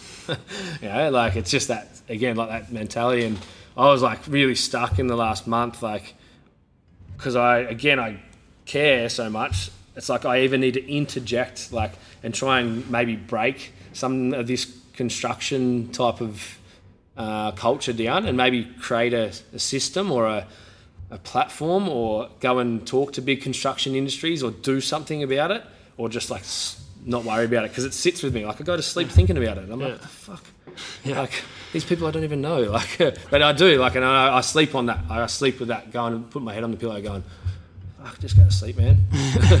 yeah. so yeah, I've definitely, you know, I yeah, I talk about it in a negative way because I've experienced it as well. Like mm. I, I definitely borderline alcoholic. Like I had to drink to feel good about myself. You know, yeah. early teens, you know, late teens, early twenties, like trying to figure out who I was, and everyone was doing that. That's what all the cool kids were doing, and I just went hard, and you know, it took yeah, it took a lot of time of making that mistake and thinking like there was an answer there. But I don't really feel like there was many people telling me, "Hey, there's another way to do this." It was probably only sport, yeah, and seeing some guys that were actually quite professional. And I said, "No, like I'm going to stop drinking for six months while I try and make this state team," which I did do. But I'd been injured, and I was like, "Well, I'm, I'm injured now," and I got injured after I'd been out drinking. The next day, I got injured. I'm like, you know, this is uh, if I'm either me. doing this or not. Like, I should either not play sport and just be a drunk, or play sport and leave that other crap behind. And my results at uni got better straight away, and like lots of things, you know, improved. Um, so like I know I know both sides of it, and I think a lot of people haven't really ever embraced the side of what happens if you just try and get better. Like what mm. happens if you really focus on that. And I know it's like it's a it's it's so attractive to just go and you know get out of your head and and lose yourself and just be you know be that crazy person and you laugh with your mates and whatever but you're not proud of it and you don't it's not something you want to emulate you lose your money you lose your time and you're not getting that time back you're not getting you know you're not getting those actions back and it's like you know I, I i'm lucky i'm still alive like i had lots of like times where i could end up in jail or could end up like Yeah. i'm not going to repeat them No, and have yeah. the police come knocking but Yeah. like stupid stupid things and it's like um, that's not you know like i'm a father now like Mm. that's not who i want you know him to be so that's not who i'm going to be and i think like so many people must really feel challenged by that when they know that they're like they don't really want their kids to be like them like you know like that that kind of thing it's just it's not it's not a good place to live from so For sure, I used to, and I was the same as well. Uh, Mine was um, probably the it was the gambling. So I've, I've got horse racing in my family. We used, they used to own horse races. I would tell myself that $100, $200 a week is okay. It's fine. Like it's only a Saturday. It's my hobby. I don't drink. It's like saying, oh, I don't drink coffee, but I'll drink an apple juice every single morning. Like it's not okay. It doesn't make it right. Like you're just putting something else in place of it. And the thing that actually made me get out of it was the betterment. It's like, okay, so I know now that if I do something over and over, I should get better at it. Over and over, you don't get better at gambling. it doesn't work. like I get worse. You don't like now. I'm so proud. My dad has listened to me. He I stopped four years ago. He continued on, and three weeks ago he, he gave it away. Now he's three weeks not doing it. And for a guy that's 60, who would have done it since he was 15, every single weekend, and then it turns into every Wednesday, and then every Friday because there's races Wednesday and Friday, and there's races Thursdays. Oh, and then Rollsy's riding on Monday, so we'll go there as well, and and it can be nearly every day, you know, without you even you know um, blinking an eye, and you sort of like go, oh, it was hundred dollars, but I won hundred dollars, so now it's not hundred dollars. Like, and then it, oh, the other thing was like, what's the number that's going to make me walk away? So if I win two grand right now, am I walking away? Like, is that is that my number? Well, that means I need to bet fifty dollars on this horse that's paying ten dollars, and it's got to win. Otherwise, I don't walk away. And then I start, you know, I just, oh man, it's ugly. It's ugly. You know, it's an ugly place to be, and I've been there. And I know like what the addiction side feels like that you're saying, you know, and as you said, when one of those, uh, I think it was like the Weekend Warriors or the not, not Weekend Warriors, Wake Up- um, Wake Up Warrior. Wake Up Warrior, sorry, um, was like if your son or daughter was to grow up to be you, uh, would you be proud? And I know this sounds really nasty to all the parents out there because I'm not one, and I, maybe I shouldn't speak, but I don't think people think about that. Like I don't think genuinely they actually think of that question. Like because I, when I hadn't been thinking about it like it fucking made me cry like I Oh, cried for a long time. it time makes me cry. Like, it's like, fuck, am I good enough to be a parent? Like, yeah, and, and, and to be honest, mate, because you shared that with us, I've shared that with parents in here, and it's made them cry. it's a it's a tough it's a brutal thing Yeah. and it's a tough stick to measure yourself by but being ignorant of it doesn't make it No, any better like, yeah, exactly right. Yeah, and and and, uh, and I think it creates another big question that questions what you're doing, creates a big shift. yeah Yeah, like you. but you almost have to replace the gambling with something else though like is it, does your dad have something else that Yeah, so what I said to him actually, I said, Dad, I'm okay with on the weekends if you want to go for hikes or something. We'll go put a because he, uh, my old man, comes and does some weighted hikes, uh, walks around the streets not here because he doesn't like to run or do too much like Yeah, just you know. cool. And um, I was like, I'll go for a hike with you. You just message me and I'll come with you like Saturday because Saturday's the day. Saturday's the day where you open up the TAB guide, you mark out all your numbers, Yeah. you go to the TAB, and then it gets dark, and then you go home. and there's an old saying, it's fish and chips or Chinese. If you've lost, we're having fish and chips. It's Chinese if you win. Like, Right. just ridiculous. Like, um, and yeah, like, and I just said to him, if you need me, I'm, I'm, I'm here. Like, and it definitely is. Like, I put triathlon in place of it. I Yeah, think. yeah. You know, like Saturday long ride. I get Yeah. home and the races are done. Yeah. yeah. Like, or I'm too tired to even bother to go to the TAB, and not much time for drinking either with that no, like, oh, like if, you can if you want to, but it's just horrible. Yeah, like yeah. the whole next day is just that it's just rubbish. Your performance is low and all that kind of stuff. because it's so high volume the yeah, triathlon yeah, and and that was that thing. And I've, I've said to him that. And one of the things he's actually doing now is every Saturday he goes with mum uh, to Kingscliff, and they just sit down on the beach and gets the chair and has a read. And like I'm just like, well, if you look at that, they've been together for 60, uh, sorry, 60, uh, 40 something years, maybe 50. I don't, um, and he's now giving up time on the weekend and they're having it together at the beach. I was just like, it's just like I don't know. That that that is that's it. That's why we do what we do. That's that just makes me happy. Like Yeah. I don't know. I could. That's it. That's enough now. Like that's a result there. You know, like There's no massive buzz. There's no like huge high experience, but just- there's no low, and there's also like I'm, I'm proud of that. If I Yeah. continue to do that, life will continue to be good rather than And I know he's, you know, he's a bit worried, like, because he's like, oh, like, will I ever do it again? yeah, yeah, Sort of thing. Like, will I ever bet again? Can I have a twenty dollar bet yeah. and it'll be okay? Like, and I get that. Um, I do get it, and I'm like, well, what I do is when, um, you know, it's funny now because, like, say Melbourne Cup or one of those types of things comes up. They're obviously they're our big buzz days, and it's like, well, I just said to him, I said, look, let's get to November. He's coming up to Noosa Tri, and that's Derby weekend. So we used to go to the races. We used to go to Friday Derby, then we go Melbourne Cup, then we do Oaks, and then Stakes. So we do the whole week in Melbourne. So like it was a, it's like Big week. yeah, it was in, and it was a, it's a thing that's stuck in our family. It's not Yeah. like yeah, it's like inbre- it's ingrained in there. Yeah. Um, and I was like, come to Noosa. Noosa Tri's on the day that, that like Derby's on, distraction sort of thing. said, but if you want to have a bet that day, well, so be it. But you have to understand like where what's your decision. Like I, I might be able to have a bet now on a day, a bigger day, but it's just like nothing. It's like I look at a thing and be like, oh, whatever. Like it's not.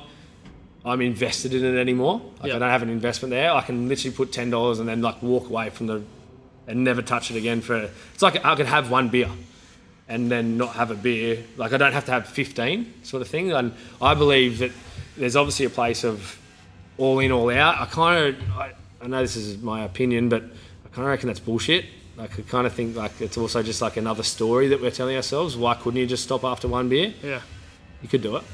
You can go have a glass of wine with dinner. Like, Yeah. You can. yeah, Yeah. If you didn't decide to- to never have it again, obviously you're not disappointing yourself. Like you're allowed to have one. You could have one, you know, and it's just those choices and how they're thinking around what they're doing. You know, like I think there's power in that autonomy we, we spoke about before. But if you're choosing to do it, mm.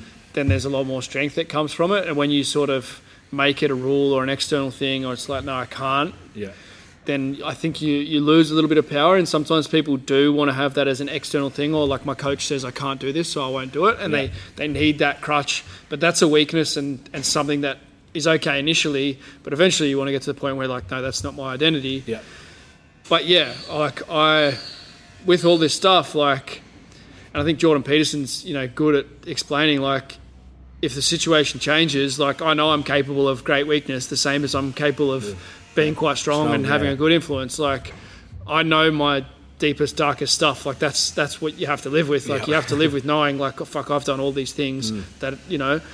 yeah, I'm not necessarily that proud of, and I know I could do it again. Like Yeah. that's that's a possibility. yeah, Should I choose? You know, if I let things slip, and, and maybe that starts with getting up a little bit later, or it starts with just grabbing a bit more junk food than you've been doing, and then all of a sudden you realise you're like, I'm not that person who I wanted to be anymore. Mm. I'm slipping slipping away from that. Yeah, But I think like if you know, like I still will have, I'll have a little bit of wine from time to time. Like I might go a year without wine. yeah, yeah, I had a, a period maybe two months ago where I, I probably drank two bottles of wine over the course of like a week or so. Hmm. Kay's like, "What are you doing?" Like, I kept having wine with my Yeah. dinner. I'm doing the carnivore thing, and I'm like smashing this red meat, and I'm like, "Yeah, a little bit of wine Red- feels red quite good with it, it. yeah, yeah. Uh, help my help my digestion or something." And I know that if you know taking in even one standard drink, two standard drinks, like you're increasing your estrogen, you're decreasing your testosterone for the next 24 hours, you're not going to recover the same. But I don't need it to be black and white. yeah. And I think it's good to continue to go like, yeah, okay, I did that for a few days, and now I'm not doing that again. Like, Mm. Yeah. I think when you make it fully black and white, you kind of lose touch with what other people are going through, and you lose touch with that struggle of Yeah. really controlling it. And I like, there's benefits to that as well. And I know some people who've been heroin addicts or whatever will say like, yeah, that's that's probably um, not the path Yeah, for me. Yeah, but Which is which is like they, they know you that need that's to continue so, to yeah, exercise it. Like so detrimental to them. And it's like I just sort of use like the iPhone. I'm like, well, all in, all out. That means if you're an all in, all out in everything, you drop your phone on you start jumping on top of it. Then smash it, man. You just smashed it. Smash it. You're an all in. Like it's only in. Sometimes they use it as a crutch, like Yeah, you're yeah. saying. Like I, they, oh well, I'm all in, and then I was all out, so I just went and got pissed. Yeah. It's like oh, like, yeah, it's an excuse to completely fall Yeah, off. Rather than yeah, like, no, you yeah. don't. No, we you- don't let you off with that. Yeah, exactly. You've chosen this journey. yeah. You can mess it up for three or four days. Yep. It's just going to make it even harder again when you come again. back. Yeah, exactly The journey doesn't end. Yeah, You yeah. don't, and yeah. that's yeah, it doesn't just it's the same with the bender, right? days. Like the, the bender doesn't end yeah, the reason why you wanted to go on the bender. No. You just have to go back and face it, but you go back there a little bit poorer, a little bit less proud of yourself, Yeah. a little bit like little less less, productive, power. yeah, a little, little less, less brain cells and- and- yeah, exactly right. Yeah, definitely. I think we're going to wrap this thing up. Blake, is there anything you want to uh, share with people? We'll obviously uh, we'll post this stuff up and people will see your, your links and that sort of thing. But Mm. Yeah. I know you got some some good things coming up here on the Gold Coast. Um, getting your barbell you know, education going, and uh, you've definitely looking for opportunities to to grow and that sort of thing. Your staff and team and all that st- stuff is growing. Is there Yeah. anything you want to share around any of that? Um, yeah, like so, we're going to be running more workshops. It's it's a space for creativity for me, so I'm opening up that new level of instead of just uh, having it just for our guys, like open the space up, grow my confidence around just teaching brand new people, sort of thing walking in. So we're going to do more, uh, you know, barbell uh, workshops, even just life coaching workshops. I've had a lot of people ask for those because of the podcast and things I put on Instagram. Um, the Spain, so we go to Spain every year. That looks like it's going to be a two times a year thing now. Like, um, uh, you know, opening up those retreats, um, and then we're, we're building our staff. So this, the end of that story we were talking about the, earlier, when you come in, Keegs, and I shared my story, that gave me a place for it op- to, to open up. And one of the guys actually come up to me and uh, asked me because I was shared my story so passionately, he'd love to be a part of it. So in four weeks, I've got um, Adrian starting with us. He's moving down from Townsville to start an internship. So I actually have to thank you a lot for that because without that, there was none of that. Um, and it's actually created this new space in my brain for like team culture, building a new family, but uh, but my own sort of family that's in the business instead of just me. Um, we're building an online online platform as well. Yep. Um, that Yes, so uh, we're gonna where I share all my stuff from in here online, so people can grab a hold of it. Uh, there's been enough questions asked, so I feel like there's a need for it Yep. to share some of my That's a good tip. The time to go online is people keep asking you yeah when you like, how do I get Can I access get to this? Yeah, And- yeah, And so yeah, we're going Don't start with that. Like, get results, Yeah. and then it'll come. get some traction. Yeah. Yeah, and then uh, so yeah, we're gonna just we're just B and I are just building a platform and it's just based on wellness. We actually yesterday I wrote down five questions and that's the problems that I'd like to solve. Yeah. If, and then my platform is going to solve those five problems. Yeah. So essentially, we're going to ask those five questions, and if you have a problem with them, the platform will solve them. Yep. Um, yeah, so that's good. That'll be coming upcoming. So I guess it's all sort of in the pipeline at the moment. So if they just watch my stuff, then they'll start to see it come up, and they're um, more than welcome to join along in the BMF journey. And just as well, uh, I know I've probably told you personally in the last uh, few months a lot, mate, because we've you know definitely reconnected uh, strongly. But uh, the path that Real Movement put me on um, has been an extraordinary one. It's really, really helped me. Um, it's I, I can't you can't put monetary value or anything like that on it. It's just like the it's just grown me. Like I, I look, people say to me like, "Fuck, "Where did you learn this stuff from?" And it's like, that's where I learned it from. You know, and then it took my own journey and all that kind of stuff. But it's like it's it's been really really powerful, man. It's helped me in massive struggles. I don't think I would have got through the stuff I went through. I don't think when my parents lost their uh, home, uh, family home, and all that kind of stuff, I wouldn't have taken on the responsibility of taking all them on and opening the gym. Like I wouldn't have done the things I've done. So um, you have to know that you've had a massive hand in that, and I'm really appreciative of it. And like I, I know by those guys coming in here two weeks ago, it may give me goosebumps because that was me like five years earlier, and like I, I want like Adrian stay in the real movement. Like if anyone else comes through me, like they'll be going through there. You know, like even if they're not in it, sort of thing. It's like they have to because it's a journey that uh, I just think it's so valuable. You know? It doesn't so, really work well to force people into it though. That, No, yeah, the autonomy yeah, thing is really big. Yeah. I, I appreciate you saying that, Blake. And like, yeah, I, it's it's a funny thing because I know that what we do is is something that's really valuable, but I don't really feel like I'm responsible for it in a lot of ways. Like. It is just about you seeing more of your true self, and then you just live from that place a bit more. Like it's not that you do everything perfect. You just still going, you know, lots of things are not going to go exactly to plan with the business, with life, etc. But yeah, you just keep going back and examining, and you know, you, you're doing that personal development work. You go to other workshops and you're reading things, and I know, like, I don't deserve credit for this place. I couldn't do what you've done here. Like, I couldn't, you know, you've got lots of skills and abilities that I don't have. But I, I know that there's something there with that real movement culture that Yeah. has helped a lot of people just to understand themselves better, Just and that's the- that's the flame, probably you the know, the flame that's sort of deemed dormant and just yeah, chuck some fire on it, uh, some uh, you know kerosene on it or whatever you know, Yeah. like whatever metaphor you want to use, you know. And my biggest thing with my journey, I just know that a lot of people in the fitness industry try to like protect their IP as their own, Hmm. like. I know that none of my stuff is my stuff, like sort of thing, and, and and I sort of pride myself on, you know, like when people say, "Where did you learn that?" And I was like, "That's from Keegs," and I'm, I'm sure that wasn't from you. Like you, you're the same. It's like I Yeah. learned that from Poliquin, or I learned that from here, and um, yeah, like without that uh, avenue of you doing all the hours of work, then I wouldn't have had the knowledge. So you know, that's that's if I get the space or the medium to thank you, then I try to as much as possible. So. Uh, I, pre- I appreciate that, mate, and yeah, definitely. I I feel like there's so much more to go with with my journey, and I wish I would have, you know, could have done it a lot better in the time that we were connected, and there were always challenges with, you know, with my personality, with other people I was working with, with organisation, and there's so many things that are, you know, not perfect, but you know, that's probably a message for everyone out there as well, and a good place to finish is, it's not going to be perfect, but you know, keep keep dreaming and Yeah, let's get you know, started. we're in a, we're in an awesome place at the moment because you you had a dream and you kept going after it and you've just shared